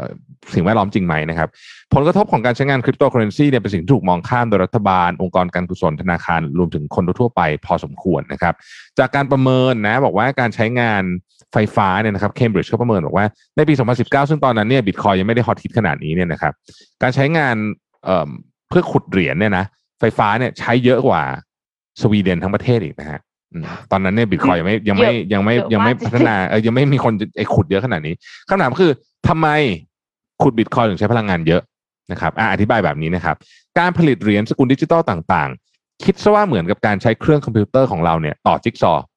ใครต่อจิ๊กซอว์สำเร็จจะได้รางวัลเป็นเหรียญนั้นนะฮะซึ่งจิ๊กซอว์นั้นเนี่ยถูกทำไว้ให้มันยากมากนะเพื่อป้องกันเรื่องความปลอดภัย เครื่องเราเลยต้องใช้พลังงานเยอะและสม่ำเสมอในการต่อมันนะครับ โดยเฉพาะถ้าเราจะขุดอย่างต่อเนื่อง วิธีการขุดเหรียญนี้เราเรียกว่า proof of work ซึ่งมาจากการที่เครื่องเราต้องเหนื่อยทำงานเพื่อให้ได้ผลลัพธ์เป็นเหรียญออกมา โดยการขุดครับบิตคอยเนี่ยนะฮะใช้วิธีการ proof เอ่อโดยการขุดบิตคอยโดยวิธี proof of work เนี่ยเป็น 80%ของเหรียญดิจิทัลทั้งหมดนะฮะวิธีการอีกวิธีการหนึ่งคือ proof of stake คือการเอาเหรียญของเราไปฝากไว้กับระบบนะครับ แล้วระบบก็จะแบ่งเหรียญให้เหมือนเป็นดอกเบี้ยอย่างนั้นนะซึ่งวิธีการนี้ไม่ส่งผลเสียต่อสิ่งแวดล้อมเท่า proof of work แต่ มีสิทธิ์โดนโกงได้นะครับ เราจะเห็นข่าวอยู่แทบทุกอาทิตย์เลยว่าแบบมีไอ้นั่นปิดหายไปนะฮะ staking อ่า pool ใช่ปิดครับหายไปต่างๆนานานะครับเออมันมีบริษัทหนึ่งชื่อชื่อว่า Greenidge Generation Holding นะครับ ได้การได้ทำการซื้อโรงไฟฟ้าถ่านหินที่ถูกปิดไปแล้วนะฮะแถบทางตอนเหนือของนิวยอร์กเปลี่ยนเป็นโรงเผาแก๊สธรรมชาติเพื่อขุดบิตคอยน์อย่างเดียวเลยนะฮะเพื่อขุดบิตคอยน์โดยเฉพาะใช่เพื่อขุดบิตคอยน์โดยเฉพาะเลย บริษัทนี้นำเสนอนักลงทุนว่า ด้วยและก๊าซธรรมชาติเนี่ยจะทำให้ขุดบิตคอยด้วยการลงทุนประมาณสามพันเหรียญต่อหนึ่ง BTC เท่านั้น ซึ่งถือว่าถูกกว่าราคาของบิตคอยนะตอนนี้มากนะครับเอ่อแต่ว่านักสิ่งแวดล้อมต่างก็บอกว่าเฮ้ยการใช้แก๊สธรรมชาติก็ไม่ได้ดีกว่าการใช้ถ่านหินไปสักเท่าไหร่เลยเนี่ยนะครับเอ่อมหาวิทยาลัยเคมบริดจ์เนี่ยออกมาบอกว่าจริง ๆ เนี่ยเอ่อมันมีการถกเถียงเรื่องนี้มานานแล้วนะครับ แต่การขุดบิตคอยเนี่ยใช้พลังงานมหาศาลจริง ๆ แม้ว่าบางส่วน จะเป็นพลังงานหมุนเวียน เช่นการขุดบิตคอยในจีนบางส่วนเป็นพลังงานจากน้ำแต่โดยโดยสรุปเนี่ยเขาคาดการณ์ว่าการขุดบิตคอยเนี่ยใช้พลังงานหมุนเวียนเพียงแค่ 39%เท่านั้นนะครับนักวิจัยจากเคมบริดจ์จึงได้สรุปว่ามันมีผลกระทบต่อธรรมชาติจริง ๆ นะครับ แล้วก็ไม่ควรมองข้ามนะฮะแต่ว่ามันก็ไม่ได้เป็นเรื่องใหญ่ขนาดที่จะทำให้โลกขาดพลังงานหรืออะไรแบบนั้นนะครับ ทีนี้คำถามก็คือว่าต่อไปนี้เรื่องของการขุดบิตคอยน์การขุดคริปโตเคอเรนซีกับเรื่องของ การจัดการพลังงานจะเป็นยังไงนะฮะตอนนี้ใน UN กำลังพิจารณาถึงวิธีต่างๆ ที่จะจำกัดผลกระทบของคริปคริปโตเคอเรนซีที่มีต่อภาวะโลกร้อนนะครับ แล้วก็หาวิธีอื่นๆ ในการเอาเงินสกุลดิจิทัลออกมาเนี่ยโดยใช้พลังงานน้อยลง มีโครงการชื่อว่า Crypto Climate Accord นะฮะส่วนหน่วยงานเช่น Greenpeace เนี่ยก็ณขณะนี้หยุดรับบริจาคเงินสกุลดิจิทัลก่อนนะครับ หลังจากรู้ว่ามีผลเสียต่อสิ่งแวดล้อมค่อนข้างเยอะนะฮะ Greenidge Generation ก็เป็นตัวอย่างที่ได้ประกาศซื้อคาร์บอนเครดิตซึ่งเป็นจะจำกัดปริมาณก๊าซเรือนกระจกในการขุดบิตคอยน์นะฮะถึงแม้ว่าหลาย ๆ คนจะบอกว่าการซื้อคาร์บอนเครดิตไม่ได้ช่วยอะไรในเรื่องของก๊าซเรือนกระจก ก็ตามเพราะมันเป็นการแค่เหมือนกับเอามาให้มันตัวเลขมันดูดีขึ้นเฉย ๆ นะครับ นี่ก็เป็นผลอีกอันหนึ่งที่ตอนนี้เริ่มมีคนพูดถึงเยอะในประเด็นของเรื่องของพลังงานนะฮะอะค่ะเอ่อไหนๆก็อยู่ที่เรื่องของคริปโตเคอเรนซีแล้วค่ะ มี สิ่งหนึ่งที่ดังมาก ๆ เลยนะคะ เมื่อไม่กี่วันที่ผ่านมาเนี่ยก็คือ d e f า d e f าหนึ่งร้อยดีฟาหนึ่งร้อยที่ที่เพิ่งปิดตัวกันไป โดยที่ปิดตัวไปแล้วก็เขียนด้วยนะคะว่า we scam you guys and you cannot do shit about it คือขอโทษที่ออกเสียงชัดมาก็เขาแบบเยาะเย้ยนักลงทุนว่าแบบ เราโกงคุณคุณก็ทำอะไรไม่ได้เลย คือกลายเป็นแบบว่าคนที่ ฟาร์มดีฟาเนี่ยค่ะ ซึ่งก็คือคล้ายๆกับการที่เอาเหรียญไปฝากไปฝากเพื่อที่จะได้ผลตอบแทนเหมือนคล้ายๆ passive income รูปแบบหนึ่งเนี่ย ก็ถูกโกงไปเยอะมากนะคะพันหนึ่งพันสามล้านบาทค่ะ คือประมาณสามสิบสองล้านเหรียญนะคะ คือแบบ เป็นเป็นการสแกมที่ทำให้ d e f าเนี่ยเสียชื่อเสียงไปมาก คือจริงๆ การฟาร์มคริปโตเนี่ยมันไม่ได้หมายความว่าจะถูกโกงเสมอไปนะ แต่ว่าอันนี้คือเป็นมิจฉาชีพ เรามิจฉาชีพเนี่ยก็มีอยู่ในทุกวงการค่ะ แต่เพียงแค่ว่าการที่พอมันเป็นสิ่งที่เราไม่เข้าใจถึงถ่องแท้ขนาดนั้นน่ะ มันก็เลยกลายเป็นว่าเราก็ถูกโกงง่ายขึ้นเนาะ แล้วคนที่เขาเข้าใจเลยจริงๆ วิธีการเช็คของเขาอะ บางคนเข้าไปดูโค้ดเลยนะ คือด้วยความที่มันอยู่อยู่บนบล็อกเชนเนี้ยค่ะ ก็คือก็เลยเข้าไปดูโค้ดได้ แล้วเราก็ดูโค้ดว่าเนี่ยแบบเขาตั้งใจเขียนให้มันมีช่องโหว่ไว้หรือเปล่า ช่องโหว่เพื่อที่จะให้โปรแกรมเมอร์เนี่ย สามารถที่จะดึงเงินของคนที่เอาไปฟาร์มไว้อะออกไปได้อืม คือคือปกติเวลาที่เอาไปฝากไว้แบบนี้มันก็จะมีการดำเนินการผ่าน smart contract ซึ่ง smart contract เนี่ยคือมันจะดำเนินการให้เองโดยอัตโนมัติเมื่อมันเมื่อทุกอย่างมันมี condition เงื่อนไขที่ตั้งไว้ แต่ว่าทีเนี้ยก็คือถ้าสมมติว่าโค้ดอันเนี้ยค่ะ มันเป็น smart contract ในแบบที่ตั้งใจเอามาโกงมันก็คือจะเป็นแบบหนึ่งและอีกแบบหนึ่งจะเป็นแบบที่ โปรแกรมเมอร์อะคือทำไว้แล้วมันดันมีช่องโหว่โดยที่ไม่ได้ตั้งใจ ก็จะถูกแฮ็กจากคนอื่น แต่ก็จะมีกรณีที่อ้างว่าถูกแฮ็กแต่จริงๆก็ทีมตัวเองนั่นแหละที่แฮ็ก อันนี้ก็จะเป็นอีกอย่างหนึ่งที่จะต้องระวังนะคะ ซึ่งวิธีการที่จะตรวจสอบว่าจะทำยังไง โดยที่เราอะอ่านโค้ดไม่ออก หรือว่าต่อให้อ่านโค้ดออกก็ไม่ได้หมายความว่าเราจะเก่งพอที่เราจะเห็นช่องโหว่เนี่ยเขามี auditor ด้วยค่ะ ก็คือคล้ายๆกับแบบ EY PwC อะไรเงี้ยค่ะ ถ้าเป็นแบบเอ่อ audit ในทั่วๆไป audit งบใช่ไหมคะ แต่อันนี้ก็คือเป็น audit ที่ audit smart contract อย่างเช่น CertiK นะคะ เป็นแบบเหมือน Certify อะแต่ว่าลงท้ายด้วยตัว K หรือว่า ConsenSys Diligence อันนี้คือคือเราอาจจะเข้าไปดูว่าแบบเขารับรองหรือเปล่าอะไรอย่างเงี้ยค่ะ แล้วส่วนใหญ่คืออันที่เขารับรองเนี่ย มันจะแบบแปะหราเลยแหละ คือนึกถึงว่าแบบว่าบริษัทไหนที่ใช้ผู้สอบบัญชีแบบรายใหญ่ๆอะเขาก็จะโชว์เขาก็จะโฆษณาว่าเขาใช้แบบนี้นะเพื่อสร้างความน่าเชื่อถืออะค่ะ แต่ถึงอย่างไรก็ตามนะคะ ไม่ได้หมายความว่า audit โดยคนเหล่านี้แล้วจะไม่เกิดปัญหานะคะ อันนี้มันก็คือช่วยกันได้อีกได้อีกขั้นหนึ่งเท่านั้นเอง แล้วก็คุณปรมินทร์ อินโสมอะค่ะพูดหนึ่งในผู้สร้างเหรียญคริปโต Firo นะคะเขาบอกว่าถ้าอยากจะชัวร์เนี่ยให้ลงทุนเฉพาะกับโปรเจกต์ที่เป็น top 20 ของโลก เพราะว่าโค้ดเนี่ยคงเคยผ่านการตรวจสอบโดยผู้เชี่ยวชาญมามากแล้ว คำว่าผู้เชี่ยวชาญก็คือคนที่พยายามจะแฮกอะแล้วมันแฮกไม่สำเร็จเลยก็คืออาจจะน่าจะรอดอะไรอย่างเงี้ยค่ะ แต่ว่าถึงอย่างไรก็ตามนะคะ ขอเตือนว่าเงินที่เอาไปลงทุนในคริปโตนะคะ แล้วก็ d e f าเนี่ยอย่าอย่าเป็นเงินที่ยืมคนอื่นมา อย่าเป็นเงินที่เป็นกู้มา แล้วก็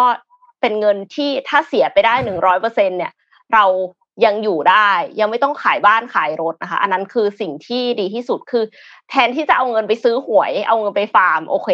แต่ว่าถ้าแทนที่จะเอาเงินไปทำมาหากิน หรือว่าซื้อกับข้าวมากินที่บ้านเนี่ย ไปฟาร์มคริปโตไปฟาร์ม DeFi เนี่ยอันเนี้ยไม่เห็นด้วยเลยนะคะ เพราะว่ายังไงการลงทุนมีความเสี่ยงค่ะ ผู้ลงทุนควรศึกษาข้อมูลก่อนตัดสินใจลงทุนค่ะครับผมอื จะบอกว่าตอนนี้เนี่ยพูดถึงเรื่องของเหรียญเนี่ยนะครับผมผมคิดว่าตอนนี้เนี่ยอีลอนมัสเขาอาจจะกำลังเปลี่ยนอาชีพใหม่หรือเปล่าก็ไม่ทราบนะนี่ทวีตเกี่ยวกับเรื่องเหรียญรัวๆเลยล่าสุดดาวเอาอันนี้ขึ้นให้พี่ดูนิดนึงนะฮะล่าสุดบิตคอยเนี่ยวิ่งราคากลับขึ้นไป อะ มีคนเอาเมื่อกี้ส่งมาแล้วใช่ไหมอ๋อนนท์ส่งมาแล้ว โอเคอ่านน้ำส่งมาอันหนึงนั่นแหละโอเค เห็นอันเดียวกันเลยครับนะฮะภาพทวีตเออก็ขึ้นมาอีกแล้วนะครับ หลังจากที่อีลอนมัสทวีตนะไปทวีตว่าอะไรครับนนท์ คือเขาทวีตพูดถึงบอกว่าเขาได้มีการพูดคุยกับเหมือนเป็นแบบ miners miner ก็คือนักขุดนั่นแหละที่อเมริกาเหนือ แล้วแล้วเขาก็บอกว่า เดี๋ยวเขาก็จะทำตัวสัญญาขึ้นมาอันหนึงที่จะบอกว่าไอการใช้พลังงานเนี่ยมันใช้พลังงานไปเท่าไหร่บ้าง แล้วมันใช้พลังงานเป็นแบบพลังงานหมุนเวียนนะ แล้วก็มีแผนพัฒนาด้วยในการที่จะใช้พลังงานหมุนเวียนในการที่จะขุดบิตคอยตัวนี้ แล้วก็จะส่งแผนเนี้ยไปให้ไมเนอร์คนอื่นๆเนี่ยทำตามด้วยเช่นเดียวกัน แล้วก็ปิดท้ายด้วยคำว่า potentially promising ก็คือ มีแนวโน้มที่ดีนะครับอืมซึ่งก็อีอีกอันหนึ่งที่เขาทวีตมาเพิ่มด้วยก็คือเกี่ยวกับเรื่องของตัว Dogecoin ว่า เขาบอกว่าถ้าใครก็ตามที่เห็นทวีตเนี้ยแล้วมีไอเดียเกี่ยวกับเรื่องของ Dogecoin เนี่ยก็ส่งไอเดียมาได้ที่ GitHub ที่ Reddit นะครับอืมก็ดูอีลอนเขาตั้งใจมากนะรอบนี้เกี่ยวกับเกี่ยวกับเรื่องของเหรียญตัวตัว Dogecoin เนี่ย แต่มีอีกใช่คนหนึ่งครับพี่ที่ค่อนข้างช็อก ตลาดนิดหนึ่งแล้วไม่คาดคาดว่า ไม่ไม่มีใครคิดว่าเขาจะมาพูดถึงแรงขนาดนี้ก็คือ Ray Dalio ครับอืมอืม Ray Dalio เนี่ยออกมาพูดถึงเกี่ยวกับคริปโตเคอร์เรนซีค่อนข้างเยอะนะครับ ในช่วงเวลาตอนนี้นะคือมันต้องย้อนให้ฟังก่อนก่อนหน้านี้เนี่ย Ray Dalio เคยพูดถึงเกี่ยวกับบิตคอยน์บอกว่าเขาก็เขายังไม่ได้ประมาณว่าเขายังไม่มีความรู้ในเรื่องของบิตคอยน์มาก ยังไม่ได้เชื่อมาก แล้วคนก็อะก็โอเคก็สื่อก็ไปตีความกันประมาณว่าเอา Ray Dalio ไม่ไม่เชื่อในบิตคอยน์อาจจะเหมือนแบบ เหมือนวอร์เรวอร์เรนนบับัฟฟเฟเฟตตหหรืรืออเปเปล่าล่า อ่าอืมใช่ ทีนี้ผ่านมาเป็นช่วงหนึ่งเอ่อ Ray Dalio ก็บอกว่าเริ่มเริ่มสนใจบิตคอยน์แล้วกำลังให้ทีมเข้าไปศึกษาแล้ว Bridgewater เองก็ก็กำลังสนใจตัวบิตคอยน์อันนี้อยู่ คือต้องบอกว่า Bridgewater เนี่ยเขาลงทุนในสินทรัพย์หลายอันนะ คือเขากระจายความเสี่ยงในสินทรัพย์ค่อนข้างเยอะ ไม่ได้ไปเน้นที่อันใดอันหนึ่งนะครับ แล้วทีนี้มี มีช็อกเมื่อวานนี้ก็คือ Ray Dalio เนี่ยเขาได้เชิญไปพูดที่งานสัมมนางานหนึ่งเกี่ยวกับเรื่องของ coin เนี่ยนะครับ แล้วเขาก็บอกว่า ผมถือบิตคอยน์อยู่นะตอนเนี้ยอืมถืออยู่ แต่เขาไม่ได้พูดว่าถืออยู่เท่าไหร่นะ แต่เขาพูดว่าเขาถืออยู่นิดหน่อย I have some Bitcoin นะครับ คนก็ก็คือฮากันนิดนึงครับ ไม่แน่ว่าไม่คือเราก็ไม่รู้เหมือนกันนะว่า มันเป็นการปล่อยข่าวเพิ่มขึ้นมาอีกระลอกหนึ่งหรือเปล่าเพราะว่าก่อนอันนี้มันร่วงไปเยอะใช่ไหมซึ่งอืมถ้าสมมุติว่าเราคิดกันเล่นๆนะ เรเลโอจะพูดจริง ๆ เนี่ยทำไมไม่พูดช่วงที่แบบราคามันดับดับๆลงไปเยอะๆเนาะมาพูดเรื่องหลังจากที่แบบมันผ่านช่วงนั้นไปแล้วอะไรเงี้ย แต่ก็อย่างไรก็ตาม ก็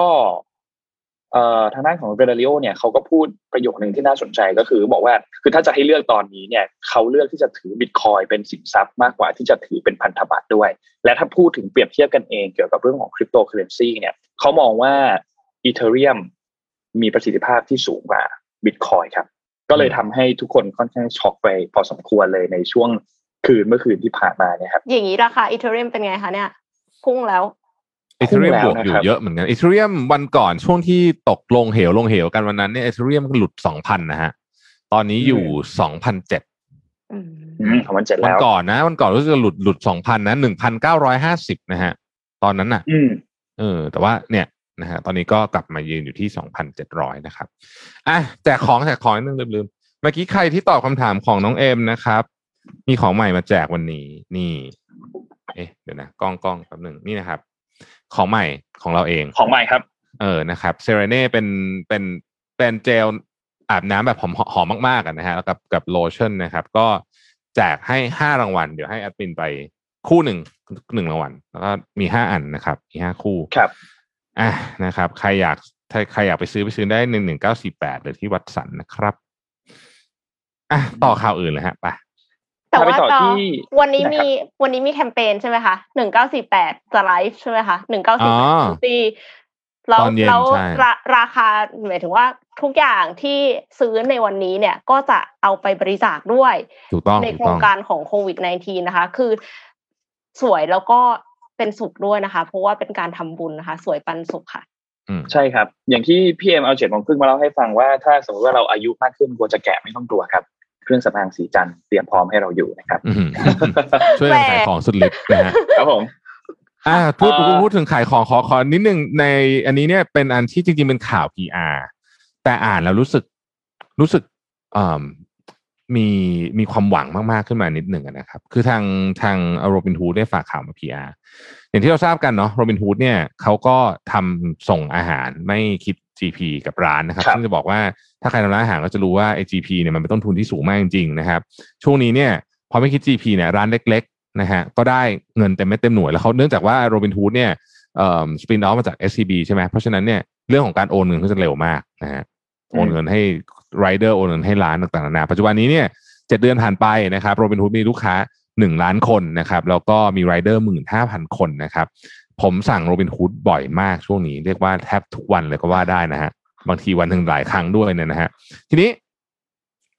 เอ่อทีมของโรบินฮูดซึ่งต้องบอกว่าเป็นทีมที่แบบเก่งมาก แล้วก็พี่โจชนาที่เป็นคนเฮดเรื่องนี้เนี่ยก็ก็มีความตั้งใจดีจริงๆเนี่ยนะครับ ตอนนี้เนี่ยก็มองว่าเอ๊ะหลังจากจบโควิดเนี่ย นะหรือว่าหลังจากหลังจากช่วงนี้ผ่านไปเนี่ยสถานการณ์โควิดดีขึ้นเนี่ยอีกกลุ่มหนึ่งที่น่าได้รับผลกระทบไม่แพ้กันก็คือกลุ่มธุรกิจท่องเที่ยวครับ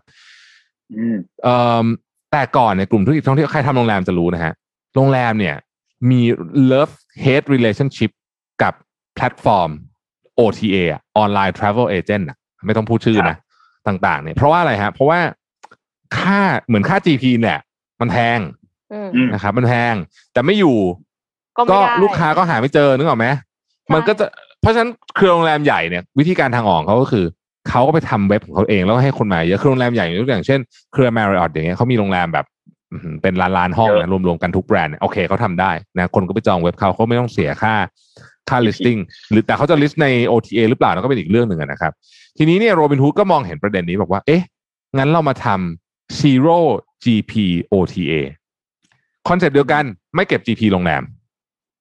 ไม่เก็บ GP โรงแรมนะครับคอนเซปต์เดียวกับร้านอาหารเลยนะฮะเพื่อช่วยผู้ประกอบการโรงแรมนะครับเอ่อโรบินฮูดตั้งใจว่าจะเปิดต้นปีหน้า เพราะว่าเป็นช่วงเวลาที่เหมาะสมการท่องเที่ยวน่าจะเริ่มกลับมาฟื้นตัวบ้างแล้วนะครับความกังวลเกี่ยวเรื่องโควิดน่าจะดีขึ้นนะครับถึงตอนนั้นในโรบินฮูดพร้อมจะเป็นตัวช่วยผู้ประกอบการให้เข้าถึงลูกค้า โดยไม่ต้องถูกหัก GP โรงแรมเล็ก ๆ ต่างๆนานาเพิ่มทางเลือกให้กับผู้ประกอบการ SME ในกลุ่มโรงแรมที่บาดเจ็บกันมามากนะครับช่วยพยุงผ่านวิกฤตนี้ ไปได้ด้วยกันนะครับ อันนี้ต้องบอกว่าถือว่าเป็นข่าวดี ผมชอบข่าวนี้มาก ผมรู้สึกว่าเออไอเรื่อง OTA เนี่ยมันมีอิชชูกับโรงแรมมานานมากแล้วนะครับโดยส่วนครับตัวพี่สาวผมก็ทำโรงแรมเหมือนกัน เพราะฉะนั้นเนี่ยอืมเข้าใจประเด็นนี้ค่อนข้างค่ะดีนะครับ ก็ขอเป็นกำลังใจให้นะครับอะอันนี้จะเป็นบอกเกแล้วมว่าเป็นเชนเจอร์เหมือนกันนะเป็นข่าว PR แต่ว่ารู้สึก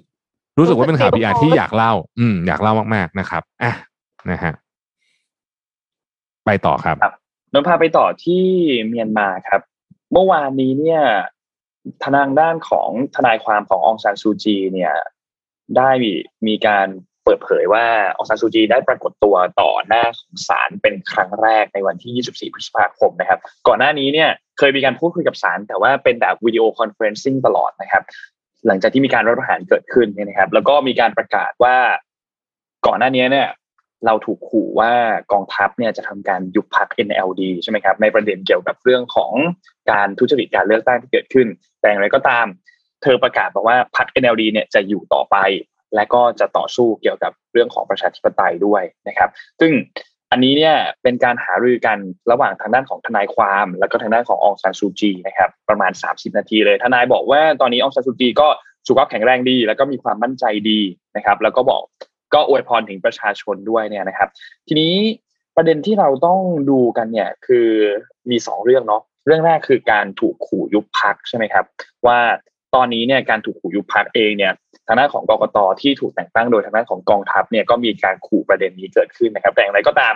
ยังไม่มีการเปิดเผยหลักฐานออกมานะครับ ว่ากกตมีหลักฐานอะไรอยู่ถึงจะทำการยุบพักทางด้านของ NLD นะครับ แต่ว่า ตอนนี้ก็น่าติดตามหลายเรื่องครับ รวมถึงสถานการณ์ในเมียนมาด้วย เพราะว่าเราแทบจะไม่ทราบข่าวอะไรเลยนะครับ ข้อมูลออกมาน้อยมาก ๆนะครับ แล้วก็มีการปิดสัญญาณปิดอินเทอร์เน็ตปิดนู่นปิดนี่นะครับทำให้ข้อมูลที่ออกมาจากเมียนมาเนี่ย น้อยมากทางด้านขององซานซูจีเนี่ยเจอข้อหาค่อนข้างเยอะนะครับ ประมาณ 6 ข้อหานะครับ ไม่ว่าจะเป็นข้อหาเกี่ยวข้องกับเรื่องของการละเมิดการจำกัดการควบคุมระบาดโควิด -19 ในช่วงการหาเสียงเลือกตั้งเมื่อปีที่แล้ว การครอบครองวิทยุสื่อสารโดยไม่มีใบอนุญาต แล้วก็มีการละเมิดรัฐบัญญัติความลับของราชการเมียนมาด้วย ซึ่งเป็นข้อหาที่รุนแรงที่สุดที่ถูกกล่าวหาเนี่ยนะครับเพราะฉะนั้นยังมีอีกหลายข้อหามากที่ทางด้านขององซาซูจีเจออยู่ในขณะนี้นะครับน่าติดตามครับว่าสถานการณ์ที่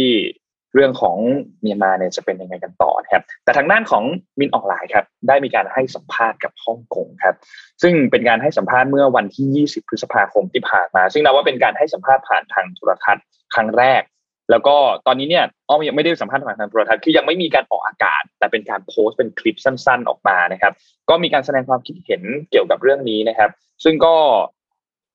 มีการถามเกี่ยวกับเรื่องขององซานซูจีครับบอกว่าองซานซูจีเป็นอย่างไรบ้างตอนนี้ ทางด้านของมีออนไลน์ก็บอกว่าก็แข็งแรงดี แล้วก็พักอยู่ที่บ้านแล้วก็จะมีการปรากฏตัวต่อศาลในอีกไม่กี่วันนี้ ซึ่งก็ปรากฏตัวอย่างที่เราเห็นเมื่อวานนี้วันที่ 24 นะครับ แล้วก็ยังคงย้ำถึงข้อกล่าวหาที่ทางด้านกองทัพเนี่ยอ้างก็คือเรื่องของพรรค NLD ที่ทำการทุจริตการเลือกตั้งนะครับ สื่อให้สัมภาษณ์บอกว่าการสัมภาษณ์รอบนี้เนี่ยประมาณ 2 ชั่วโมงเลยนะครับ ที่ที่ให้สัมภาษณ์รอบนี้นะครับ แต่ก็อย่างไรก็ตาม ยังไม่ได้มีการปล่อยคลิปตัวเต็มออกมามีเพียงแค่คลิปสั้นๆเท่านั้นครับ แล้วก็ สุดท้ายกองทัพเมียนมาเนี่ยจะประกาศภาวะฉุกเฉินหนึ่งปี แล้วก็จะจัดให้มีการเลือกตั้งใหม่อีกครั้งหนึ่งหลังจากนั้นครับ นี่คืออัปเดตล่าสุดครับ อืม น่าเป็นห่วงนะเพราะว่าโควิด ก็คือหยุดรายงานไปเลยใช่ไหมตัวเลขที่เมียนมาเนี่ย อืม ถูกต้องครับเราก็ไม่รู้เขาวัคซงวัคซีนเขาเป็นยังไงบ้าง เพราะว่าคงคงจะลำบาก แต่ว่าอาจจะโซเชียลดิส t ทนซิ่งกันเยอะค่ะ เพราะว่าออกจากบ้านไปกันไม่ได้ คือเปรียบเสมือนล็อกดาวน์เลยทีเดียว ใช่แล้วก็จริงๆเนี่ยก็มีคน activist จำนวนมากเลยนะครับ ที่ยังถูกจับอยู่ที่เมียนมาเนาะอันนี้ก็คงจะต้องติดตามต่อแต่ว่ารู้สึกว่าเอ่อท่าทีของอาเซียนกับเรื่องนี้ยังไม่ค่อยเยอะเท่าไหร่ เนี่ยที่ควรจะเป็นในฐานะที่เป็นประเทศสมาชิกเนี่ยนะฮะก็เดี๋ยวเราก็คงต้องคอยรายงานข่าวเรื่องนี้เรื่อยๆนะครับแต่อย่างที่บอกอะข่าวมันออกมาน้อยมากเลยตอนเนี้ย เขาเข้าใจว่าเขาไม่ให้นักข่าวต่างประเทศเข้าหรอมั้งคิดว่านะครับ อืมนั่นแหละครับต่อเลยฮะ ค่ะเอ่อมาที่ข่าวเบาๆกันบ้างแล้วกันนะคะ ขอภาพ M4 ค่ะ Lamborghini นะคะ เตรียมลงทุนกว่า 1,500 ล้านบาทนะคะ เพื่อที่จะเปิดตัวรถยนต์ไฟฟ้ารุ่นแรกก่อนปี 2030 ค่ะ พี่แท็บจองไว้แล้วหรือยังคะ โอ้โห มีตังก็จะดีนะฮะ น่าสนใจมากนะในเคสนี้เพราะว่า Lamborghini เนี่ยรถพวกนี้เนี่ยเวลาพูดถึงรถไฟฟ้ามันไม่ค่อยจะเป็นแนวเดียวกันสักเท่าไหร่นะฮะ แต่ว่าในที่สุดก็คงจะฝืนกระแสหลักของโลกไม่ไหวอะนะ ดูท่าทางละ คือ Lamborghini เนี่ยเขาก็ตั้งใจว่าจะเปิดตัวรถไฟฟ้าแบบไฮบริดก่อนค่ะ ในระหว่างปี 2023 ถึง 2024 นะคะ รถทุกรุ่นเนี่ยจะมี ตัวเลือกที่เป็นแบบกำลังส่งด้วยไฟฟ้านะคะ แต่ว่าในปี 2025 เป็นต้นไปเนี่ยก็คาดว่าจะเปิดตัวรถยนต์ไฟฟ้าล้วนหรือว่า Battery Electric Vehicle BEV รุ่นแรกของบริษัทนะคะ นอกจากนั้นเนี่ยก็ยังเดินหน้าพัฒนาโรงงานผลิตหลัก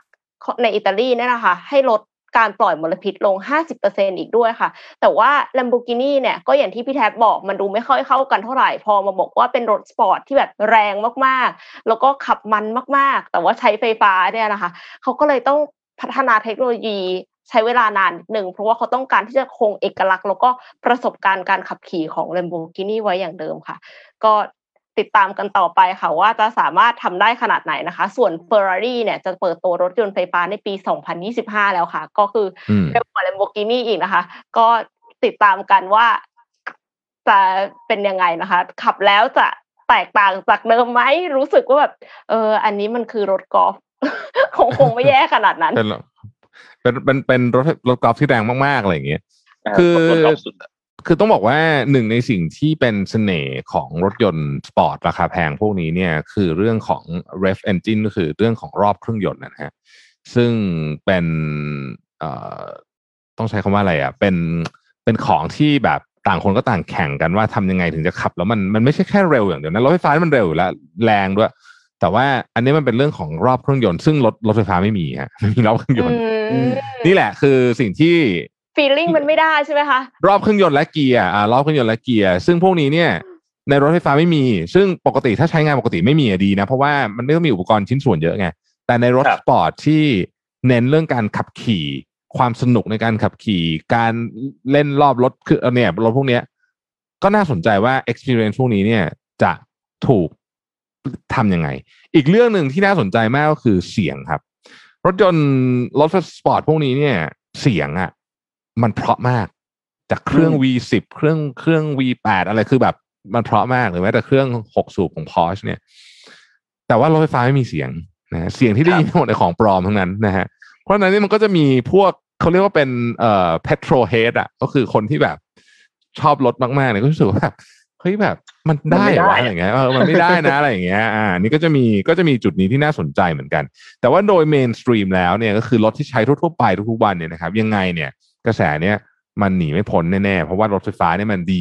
คือมันแทบจะดีกว่าทุกเรื่องเลยนะฮะ เรื่องซ่อมบำรุงอะไรดีกว่าหมด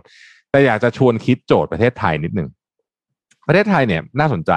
ถ้าเป็นบ้านเดี่ยวเนี่ยคงไม่มีปัญหาในการติดตั้งไอ้ตัวชาร์จถูกไหมเราก็เดินไฟทำไฟอะไรไปนะฮะ อาจจะต้องมีการทำสายไฟใหม่นิดหน่อยอะไรเงี้ย แต่ที่อยากชวนคิดคือคอนโดฮะ ถ้าสมมุติว่าคอนโดเนี่ย เปลี่ยนมาใช้รถไฟฟ้ากันเยอะๆ อืม จะมีที่ชาร์จไหมเออจะมีที่ชาร์จพอไหมเพราะปัจจุบันนี้เข้าใจว่าคอนโดเอาเอารุ่นใหม่ๆเลยนะ ก็จะมีที่ชาร์จใช่ไหมแต่ก็ไม่ได้แบบค่ะไม่ได้มีแบบร้อยอันอะไรอย่างเงี้ยถูกป่ะมันก็จะมีแบบนิดหน่อยถูกไหมฮะ แต่ถ้าเกิดว่าคนเปลี่ยนมาใช้รถไฟฟ้ากันแบบครึ่งเมืองอะ จะทำไง เออ อันนี้น่าสนใจ อืมอืมจริงๆอาจจะต้องไปแบบศึกษาเคสที่อเมริกาอะไรเงี้ยเนาะที่ที่แบบมันใหญ่ ๆ กว้างๆแล้วอะมีพื้นที่เยอะๆแล้วเรื่องของการชาร์จ เนี่ย มันก็ไม่ได้มีหัวชาร์จแบบเดียวด้วยนะมันมีแบบห้าใช่มันสิบมีวัตต์ DC มันมี AC อะไรเต็มไปหมดเลย ใช่ แล้วมันมีเออแบบชาร์จชาร์จช้าสุด ชาร์จกลางแล้วก็ชาร์จเร็วสุด มันก็ใช่ใช่ก็มีแต่ว่าหลยแบบเหมือนกันในกรณีของของคอนโด เนี่ย ที่ชาร์จมันอาจจะต้องเป็นที่จอดรถด้วย ใช่ค่ะอ่าใช่เหมือนเพแบบราะฉะนั้นให้างคงไม่มีใช่หใครแบบน่าจะน้อยที่แบบชาร์จเสร็จครึ่งชั่วโมงเอามาเปลี่ยนไปบนค่ะจอดรถใหม่อะคิดว่าไม่เกิดขึ้นคือจอดก็คือจอดเลยถูกไหมแล้วก็แล้วเจอกันใหม่พเสียรุ่บงนี้ชาร์จไว้เออเพราะฉะนั้นเนี่ยมันก็ต้องเยอะ แต่มันก็ต้องจะมีเยอ มันก็มีอีกอย่างหนึ่งนะคะ ก็คือการเปลี่ยนเปลี่ยนแบบไปเลยอย่างจีรี่กับเอ่อนีโออ่าค่ะ swap เขาแบบมีเขามีเอ่อสเตชันที่ swap แบตเพราะฉะนั้นเอ็มว่าอืมอันเนี้ยอาจจะเป็นอีกแบบหนึ่งคือเขาอาจจะติดตั้งสเตชันตรงเนี้ยไว้ในพื้นที่ของคอนโด แล้วก็ให้คนมา swap แบตได้ เพราะฉะนั้นก็ไม่ได้จำเป็นที่จะต้องใช้ที่ชาร์จเยอะขนาดนั้นอืม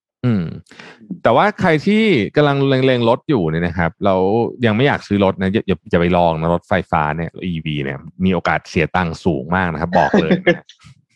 อย่าไปลองเชียวนะ โดยเฉครัพาะบเทสลาโมเดล3ที่ตอนนี้ก็มีผู้นำเข้าอิสระเยอะมากเลยนะครับเอาเข้ามาขายอันนี้ไม่ได้โฆษณาให้แต่ว่า ถ้าไปลองเนี่ยแต่ว่าไปลองมาแล้วเสีใช่ยไหมตัค์เยอะคะ เออไปลองมาแล้วยังยังยังแน่นอยู่แต่ว่า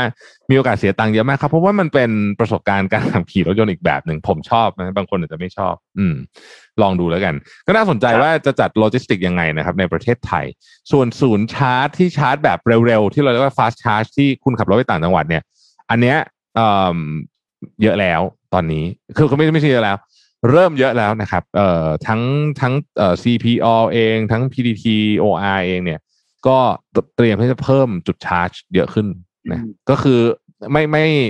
ไม่รถไม่ตายกลางทาง ค่อนข้างแน่ครับแน่แน่นอนว่าไม่ตายกลางทางนะแล้วเวลาอืมสมมติว่าคุณจะขับจากสมมติขับจากซ้ายสุดไปขวาสุดอย่างเงี้ยเขาวางแผนให้นะครับ รถอะรถวางแผนให้นะ คุณเปิดแมปปุ๊บมันจะบอกเลยนะว่า คุณไปถึงสถานีนี้แบตคุณจะเหลือประมาณเท่าไหร่คุณต้องแวะชาร์จที่นี่นะใช่แล้วก็ชาร์จตรงนี้เสร็จปุ๊บอะไปต่อไปต่อไปชาร์จตรงนู้นต่อชาร์จตรงนี้ต่อมันวางแผนให้คุณละเอียดถึงขนาดนั้นอะ อืม ประสบการณ์แล้วก็มันจะเปลี่ยนไปเลย ใช่ แล้วก็รถยนต์รุ่นใหม่ๆเนี่ยมันค่อนข้างที่จะ เอ่อ range มันไกลขึ้นเรื่อยๆครับนะฮะ range มันไกลขึ้นเรื่อยๆนะครับก็คือมันก็พัฒนาไปตามเทคโนโลยี แต่ว่าส่วนตัวคิดว่า ตอนเนี้ยมันเป็น generation ไม่นับเทสลานะตัดเทสลาทิ้งไปก่อนเอ่อตอนนี้เป็น generation แรก ๆ ของรถยนต์ไฟฟ้านะครับอย่างเช่นเอ่อแพลตฟอร์มที่ออกมาของ Audi ของอะไรพวกนี้เนี่ยเป็น generation แรกๆ ซึ่งจริง ๆ มันก็ไม่ได้ถูกพัฒนามาสำหรับการเป็นรถยนต์ไฟฟ้าแบบร้อยเปอร์เซ็นต์นะไอไอแพลตฟอร์มที่กำลังจะออกมาใหม่ๆเนี่ยที่จะออกในอีกสองสามปีข้างหน้าเนี่ยอันเนี้ยออกแบบมันเป็นรถไฟฟ้าร้อยเปอร์เซ็นซึ่งส่วนตัวคิดว่าถ้าไม่ได้รีบนะ รอก่อน รอก่อนดีกว่า เพราะว่าอืมอืมมันจะมีอะไรใหม่อีกเยอะมากเลยในช่วงสองสามปีนี้ เพราะมันเป็นช่วงก้าวกระโดดของเทคโนโลยีครับ อืม ครับอะไปอะคุยแปดโมงกว่าแล้วเหรอ แปดโมงครับแปดนาทีแล้วค่ะแปดโมงกว่าแล้วครับแปดนาทีนะครับผมโมโมหน้าไปหน่อยขออภัยนะโอเค อะมีใครมีข่าวจะปิดท้ายไหมฮะของไม่มีโรนนะคะหมดแล้วครับหมดอ๋อแล้วมีใช่ไหมมีภาพหนึ่งให้ดูที่ที่น่าสนใจนิดนึงก็เดี๋ยวนะ ส่งไปแล้ว ที่เป็นภาพกราฟอะครับแบบที่เป็นสีดำสีเหลืองสีน้ำเงินอะ อันเนี้ยมันเป็นรีเสิร์ชอันหนึง คือเขาไปทำรีเสิร์ชมาของ Galaxy Digital เนี่ยนะครับเขาได้รีเสิร์ชมาว่า คุณรู้ไหมว่าไอ energy consumption เนี่ย เมื่อเราเทียบกันเนี่ย ระหว่างระบบ การเงินที่เป็น banking เป็นธนาคารเนี่ย กับทองแล้วก็บิตคอยเนี่ยบิตคอยใช้ยังไม่ถึงครึ่งของตัวธนาคารนะครับอ๋อถ้าเราพูดถึงโอเค energy consumption นะ เพราะฉะนั้นก็ถ้าสมมติฝั่งที่เป็นแบบว่า เป็นทีมบิตคอยนิดนึงเขาก็อาจจะมาเคลมได้ว่าแบบเนี่ยเห็นไหมธนาคารเปลืองพลังงานมากกว่าอีกอะไรเงี้ยก็ก็เป็นไปได้เหมือนกันก็อะยังอยู่แต่ในต้องจุดนับที่เนี่ยนับ transaction นะคะต้องนับ transaction ที่ transaction เกิดขึ้นที่ธนาคารอ่าใช่ transaction ใช่ถูของกต้อง bitcoin เนี่ยมันไม่เท่ากัน transaction เดี๋ยวเดี๋ยวมันต่างกันมากธนาคารนี่เขาพูดถึง Data Center ใช่ไหมไม่ใช่ว่าแบบน้ำไฟที่ใช้ในในในสาขาไม่ใช่นะ พูดถึง Data Center นะ พูดถึง data โอเค center อ่าพูดถึงอ่า Data Center นะครับโอเค ไม่เป็นไปได้เพราะว่า Data Center ของธนาคารเนี่ยก็น่าจะใช้ไฟไม่เบาเหมือนกันนะอ่าอืมก็ ยังมีเรื่องให้เราดูอีกเยอะครับ เกี่ยวกับเรื่องของตัว cryptocurrency มาแข่งกับทางด้านของธนาคารนี่ยังมีอีกเยอะมาก จริง ๆ เนี่ยณขนาดนี้เนี่ยดูเหมือนบิตคอยเนี่ยน่าจะน่าจะเป็นคู่แข่งกับทองมากกว่ามากกว่าตัวเงินเดิมนะ เพราะตอนเนี้ยเอาเอาว่าคือคือตอนนี้บิตคอยมันมีมันมีสองสองสองความตั้งใจคือหนึ่งใช้เป็นตัวเงินถูกไหมคือใช้แทนเงินถูกไหมฮะ กับสองคือเป็นตัว store value ก็คือเป็นเหมือนเป็น asset เอาเก็บเก็บสินเก็บมูลค่าไว้อะตอนนี้คนใช้บิตคอยเป็นเป็นเงินจริง ๆ ซื้อของจริง ๆ เนี่ย ยังไม่เยอะนะยังไม่เยอะอืมคิดว่ายังไม่เยอะ แต่ว่าที่ใช้เยอะเนี่ยคือเป็นตัว store value ถ้าเกิดคุณใช้เป็นตัว store value เนี่ย มันก็จะเหมือนกับทองไงครับถูกไหมอืม นั่นแหละ รู้สึกตอนนี้มันเป็นแบบนั้นมากกว่านะครับสำหรับคริปโตเคอเรนซีเออเอ่ออย่างอย่างอย่างตัวอื่นเนี่ยเหรียญตัวอื่นเนี่ยอย่างเช่นเอ่อ Cardano หรืออะไรเงี้ยยังแทบจะไม่มี use case จริง ๆ เลยด้วยซ้ำตอนเนี้ย อืม อืมอืมเนาะคนยังตอนนี้มันยังเป็นเป็นแบบช่วงเก่งกำไรเนาะซะเยอะ นั่นแหละ คือมัน store value มันไม่ได้เป็น มันไม่ได้เป็นอะไรอะ มันไม่ได้เป็นตัวแทนของการใช้จ่ายเนี่ยครับนะฮะซึ่งมันคนละมันคนละจุดประสงค์กัน เพราะฉะนั้นก็เลยรู้สึกว่าบิตเอ่อคริปโตเคอเรนซีเนี่ย ตอนนี้ไปไปในแนวทองมากกว่าหมายถึงว่าเป็นคู่แข่งกับทองมากกว่า ครับอืมครับ อะนะพรุ่งนี้เราหยุดส่งทุกคนไปทำงานสมมติว่าเป็นทำงานพรุ่งนี้เราหยุดอ่านนะครับพรุ่งนี้วันอะไรนะเราหยุดวิสาขาบูชาค่ะ วันวิสาขบูชานะครับ เราหยุดหนึ่งวันนะครับ พักผ่อนนอนมั่งนะแล้วเดี๋ยวเจอกันใหม่วันวันพระรหัสนะครับพฤหัสครับทุกท่านนะครับ ก็ครับขอบคุณที่ติดตามนะครับ วันนี้ขอบคุณ t o c a d e r o Time นะครับ ผู้แทนจำหน่าย Oris นะครับ เป็นพาร์ทเนอร์ที่ดีของเราเสมอมาขอบคุณ SCB แล้วก็ Robinhood ด้วยนะครับ Robinhood นี่ดูตอนแรกๆก็ เอาจริงๆนะบอกก่อนเลยว่าตอนแรกที่ออกมาผมก็ยังงงๆว่าเอ๊ะมันจะไหวไหมหรือว่าจะไปถึงไหนแต่ดูตอนนี้แล้วเนี่ยทรงมาดีมากนะครับ ต้องชมทีม Robinhood เลยว่าเก่งจริงนะครัฮะบเอ่อก็ผมว่าช่วยช่วยเหลือร้านได้เยอะรอบนี้ โดยเฉพาะรอบรอบเนี้ย รอบปัจจุบันเนี่ยช่วยเหลือร้านได้เยอะมากนะครับอืมค่ะ อืมครับผมไว้วันหลังต้องชวนพี่โจพี่โจธนามามาคุยกันได้ได้ได้เนี่ยเนี่ยใช่ผมคิดอยู่เหมือนกันว่าชวนพี่โจธนามาคุยเหมือนกันนะฮะครับแต่พี่โจก็ยุ่งมากเลยช่วงนี้รู้สึกนะ เดี๋ยวเดี๋ยวลองพยายามติดต่อดูนะครับ ครับ ก็วันนี้ขอบคุณทุกท่านที่ติดตามนะครับ แล้วพบกันใหม่วันพฤหัสนะครับ สวัสดีครับค่ะ สวัสดีครับ Mission Daily Report Presented by สาสีแอคเนโซ